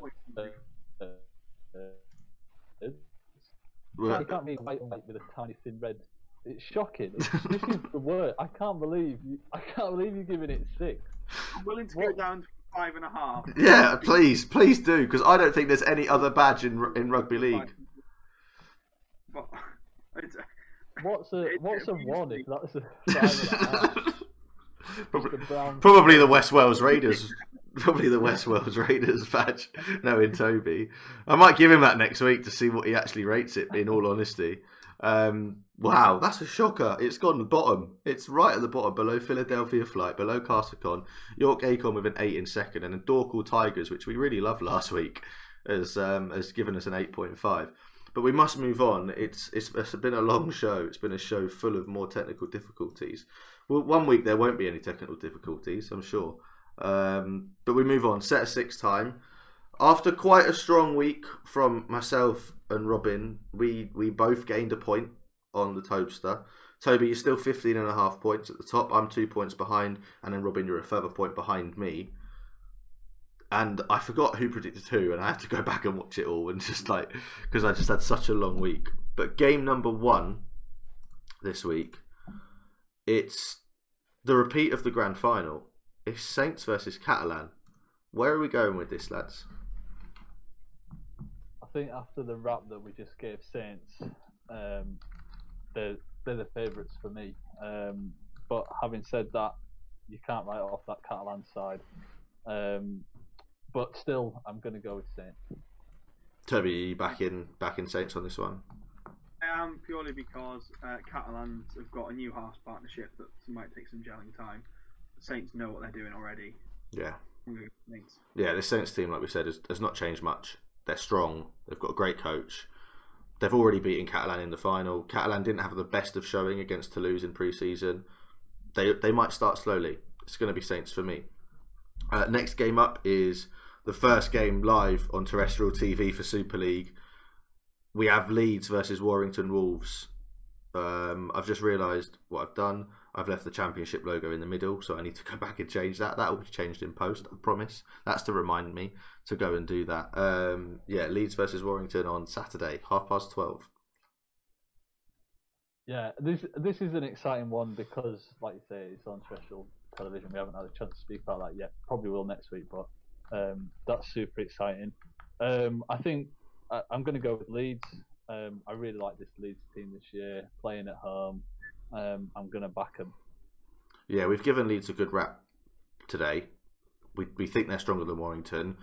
We hope they can start well. You said yourself earlier, uh, Toby, that Leeds need to start well in order to to be a top four team, and I think they will against this Warrington side, which we don't think is particularly strong. I'm going to go for Leeds. Is it going to be a clean sweep for Leeds, or are you going to shake the apple cart up a little bit? Yeah, I'm going to take Warrington. I saw Leeds start bad at home last season. Um, I, I, I just, I don't know. I, I just don't trust uh, Richard Agar at the start of the season. Uh, any after after that last season, I think it put me at the bottom of our prediction league at the start of last season. And uh, I don't, yeah, I mean Warrington. I just don't think Leeds will get off to a great start. Um, I think that they'll they'll all their wins will come sort of from round three onwards, um, which isn't a long time to you know settle into the season. But that's why I, I'll pick Warrington. Yeah, no, that that's fair enough. You also need to do something different, otherwise it's going to get a bit boring. Uh, next up, it's probably a game that it's probably not as easy to predict as the previous two, despite the fact that we're picking one. One of the games was the repeat of the grand final from last year. Toulouse's first game in Super League at home against the Huddersfield Giants team, we've got predicted to finish ninth. Two reasonably weak squads but Huddersfield won't want to travel this early, I don't think. And for me, oh, I don't know. I can't. I'm going to see what I put for our league on the R League predictions because I think I just did potluck and guessed. Where's my app? Where's the app? There Well, while it you look while you look, while I look for that, you have a go and Yeah. So I think there's always something special. You know, when a team gets a new coach, they always win their first game in a new coach. When a team plays its first game in a, in a new competition, they tend to win it. So I'm going to take Toulouse on this one. before I reveal who I voted for, uh, Robin, who are you going for here? Yeah. So um, again, I I actually I, I'm I'm I'm struggling with this one as well. I keep I keep flitting between the two. I think um, Toulouse they've just they've got to get they've got to get wins under the belt, and this is a, a lower half of the table team, so this is a, a goal for them is to win that. Um, they're at home, so um, that that adds in their favour as well. But saying that Huddersfield, um, if there's ever a, a, match that you want to do the away trip for, it's surely it's the first one because you've got the most time mm. to prepare for it. Yeah. And they'll be fully they'll be fully aware and ready and waiting for a, a Toulouse ambush. They know that they'll know what's in store, so they're not going to be caught off guard. So, um, yeah, I'm going to go Huddersfield. That's that's my pick. Yeah, it looks like we're going for the, the same teams again this week, Robin. So we might have to mix it up a bit on the next one. I think I know who you're going to go through game four, but I picked Giants on the R League predictor, and I'm going to have to back them for it because I've, I've, that's why I've done that. At least it's going to be a very close game. Toulouse at home, lots of preparation, but their squad's arguably weaker than what it was last season, which is which is a shock um, for a team that have been promoted. It shouldn't be weaker; it should be stronger. The Giants have prepped for an away fixture they've known months about. It's not. I believe it's going to be on TV as well, so that's going to be late on on Saturday night on Sky, to, uh, 7 p.m. UK time, and uh, that's why I'm I'm going to go for the Giants because they have the experience, they have the they know how to start a season, and it's against the, the, the newly promoted side. Toby, next up, I'm going to let you go first because I think mine and Robin's predictions for Game Four are going to be obvious it's the Royal Navy versus York Acorn in our all community level Challenge Cup tie. Yeah, very exciting tie. Both of them had impressive wins to get to this point. Um, I I think that the Royal Navy have had a fantastic run, but I think it's going to come to an end. Um, I think you, you York they've now they've beat a New Zealand B team in the West Warriors. they've won in Scotland it's time for them to win down south. Um, and I, and yeah, um, I think York Acorn Batley will be a fun game as well if that was to come. So I'm going to take York Acorn. Uh, Robin shocked me and picked the Navy. Yeah, I I mean I've I've loved the Navy's run and they were part of that historic clash with the Army. Um, so I feel like I've like I've enjoyed I've enjoyed them, them in the Challenge Cup this year, but unfortunately I've I've got to go with Acorn, like Toby said. They've they've they've beat the West Warriors. Um, they've they've like yeah they've they beat the Eagles. I reckon they're on they're on form for another win. So I'm going with my home club. yeah, there's one thing that sort of is tempting me to pick the Royal Navy, and it's the fact that York have had to travel to Edinburgh a month ago. And they've won. Yes, they've had then have to travel back. They've played a game, and now they're having to travel down to Portsmouth. Another really, really long trip for them to for this for this level of team, and I know they're an, an NCL team, so fair play to them. But this is a lot of travelling to do for amateur players who have been at work during the week. They might not have got to training, and it's not going to be the same team. And it's not a it's not a young team that York have. I believe, from looking at some of the the players, they struggled to put out a, a young, fresh team. It was a totally different team they put out against West Warriors and what they did against Edinburgh Eagles. And because of that, I think that the Royal Navy might just be that little bit stronger. However, the Navy haven't impressed against didn't impress against the Army really. Like they should have they should have blown them away. They blew Bridgend away expectedly. They came back and they put their heads on the line. They put their hearts on the line against the Army, and they deserved their win. But they would have celebrated that massively and they're going to go into this, in my in my opinion, a little bit complacent. They shouldn't because of the type of people they are, but I think they could because of the run that they've had at York. There's no pressure on York, and for that reason, I'm actually going to go for York. Like clean sweep, York are going to go down to Portsmouth and they're going to beat the Navy. Just in my opinion. Love to see it. Um, and the next one might shock you as well, uh, lads. But Widnes are beating Halifax this weekend. Oh, so so you've gone with your head for that one, definitely. I think so. I think London, the win against London for Fax was expected, should have beaten them. A loss against a Batley team that after being 16 nil up shouldn't have happened. They're at home, yeah, against a Widnes team that have looked really, really good in the opening two weeks. A Widnes team that we didn't think would look this good, and because of that, I think Widnes are going to do them over. And I'm sorry, Fax fans, for saying this, but they are. I don't, I don't see Fax getting a, a getting two points from this weekend. Yeah, I um, it's an it's an interesting fixture. I think, like you say, we didn't expect Widnes to be doing this well, and we expected Fax to be doing better.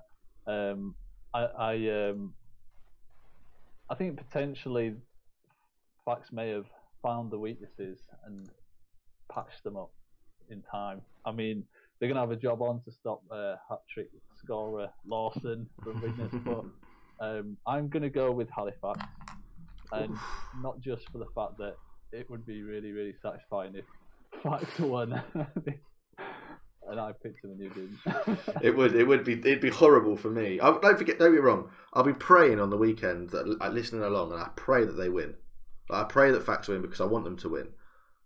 But as a as the way the season's gone so far, I don't I don't know if we're going to get the point. We start slowly every year. Only one win in five last year. We've already lost a game this year. I don't see it happening. Toby, we've split the field here. Who are you backing? Who's going to get the majority? I thought picking Widnes was guaranteed to go against the trend. Um, and now that you've picked Widnes, I, I, I, feel like I should actually go with my head um, and not just and not just that. And yeah, I think I said at the start of the season I believe Halifax are a very strong side. I think they've now had their confidence boost against London, and that game against Batley was sort of a very hard indicator where you're starting with a weakened team, um, all playing together for the first time, and you're playing at Batley on a slope. I think at home bit of momentum going, proof that you know they need to prove that they're a good side like we think they are, and uh, I'm going to pick Halifax too.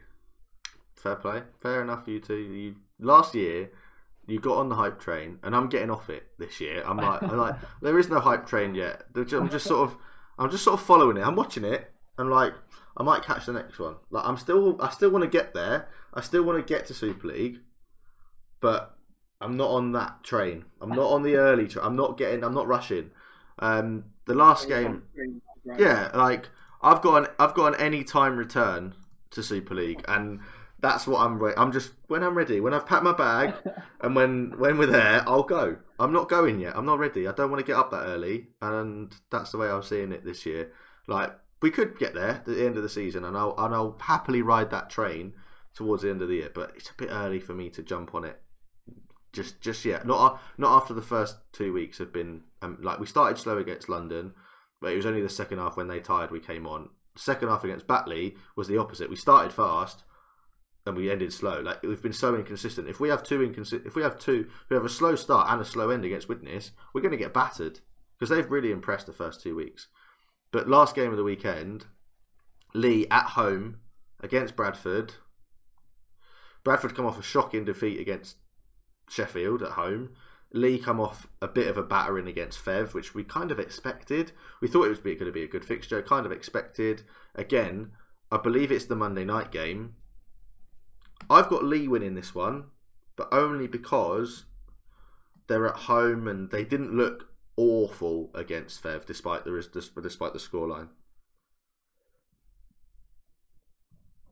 Yeah, I think um, I think it's a tough one to call. Obviously, Toby is on the Leigh hype train, um, but but for me, Bradford didn't look great. I think we saw the pitch was a mud bath in both games, um, so I think they'll still both be a little bit rusty. But I think Leigh have the better squad, so I'm going to go with Leigh.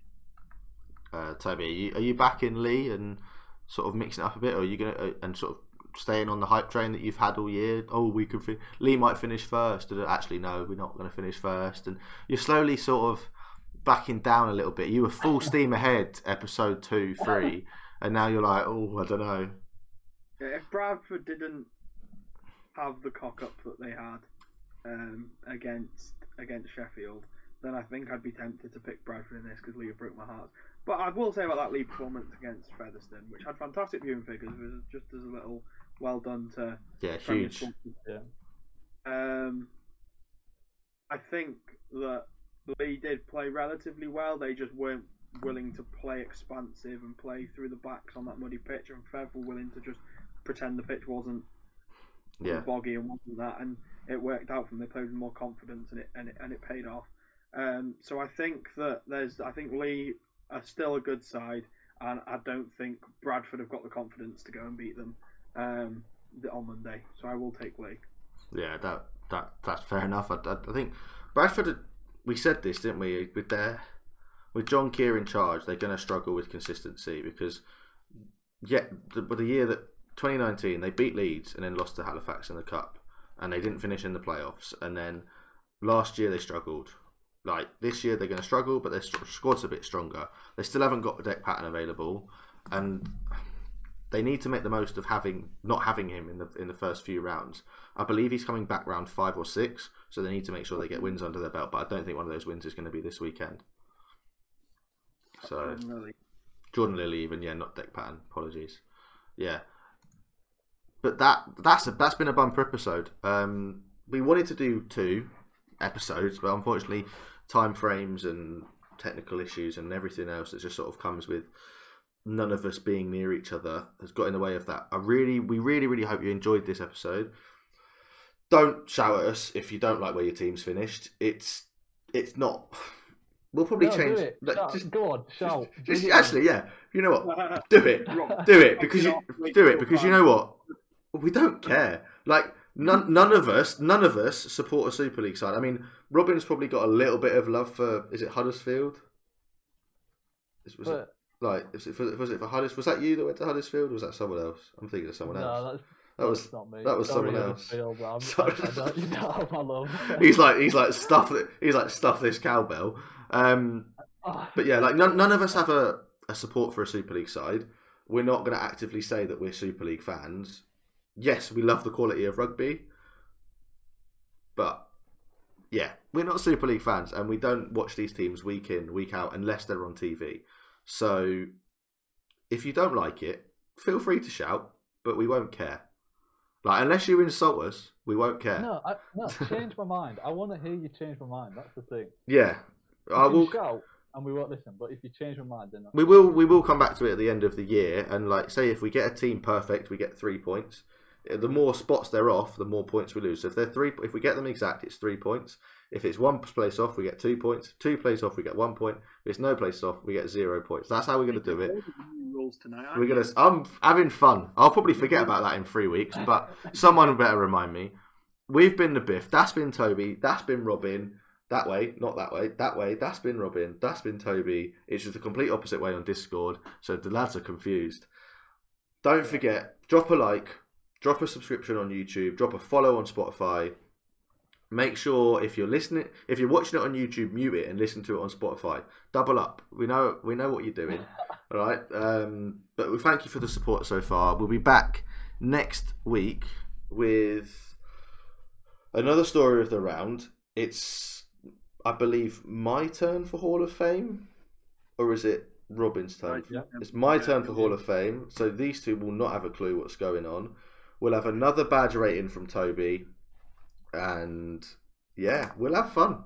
We'll have a laugh. We'll have fun, and we'll see the fact that Toby is now level on points with someone else in the predictions.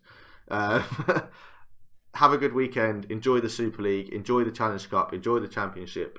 If you get to a game, let us know what game you're going to at the weekend, because none of us are going to one, which is heartbreaking. But we've been the Biff, brought to you by shoulder charges and swinging arms, which I think is fantastic. We'll see you next week. Peace.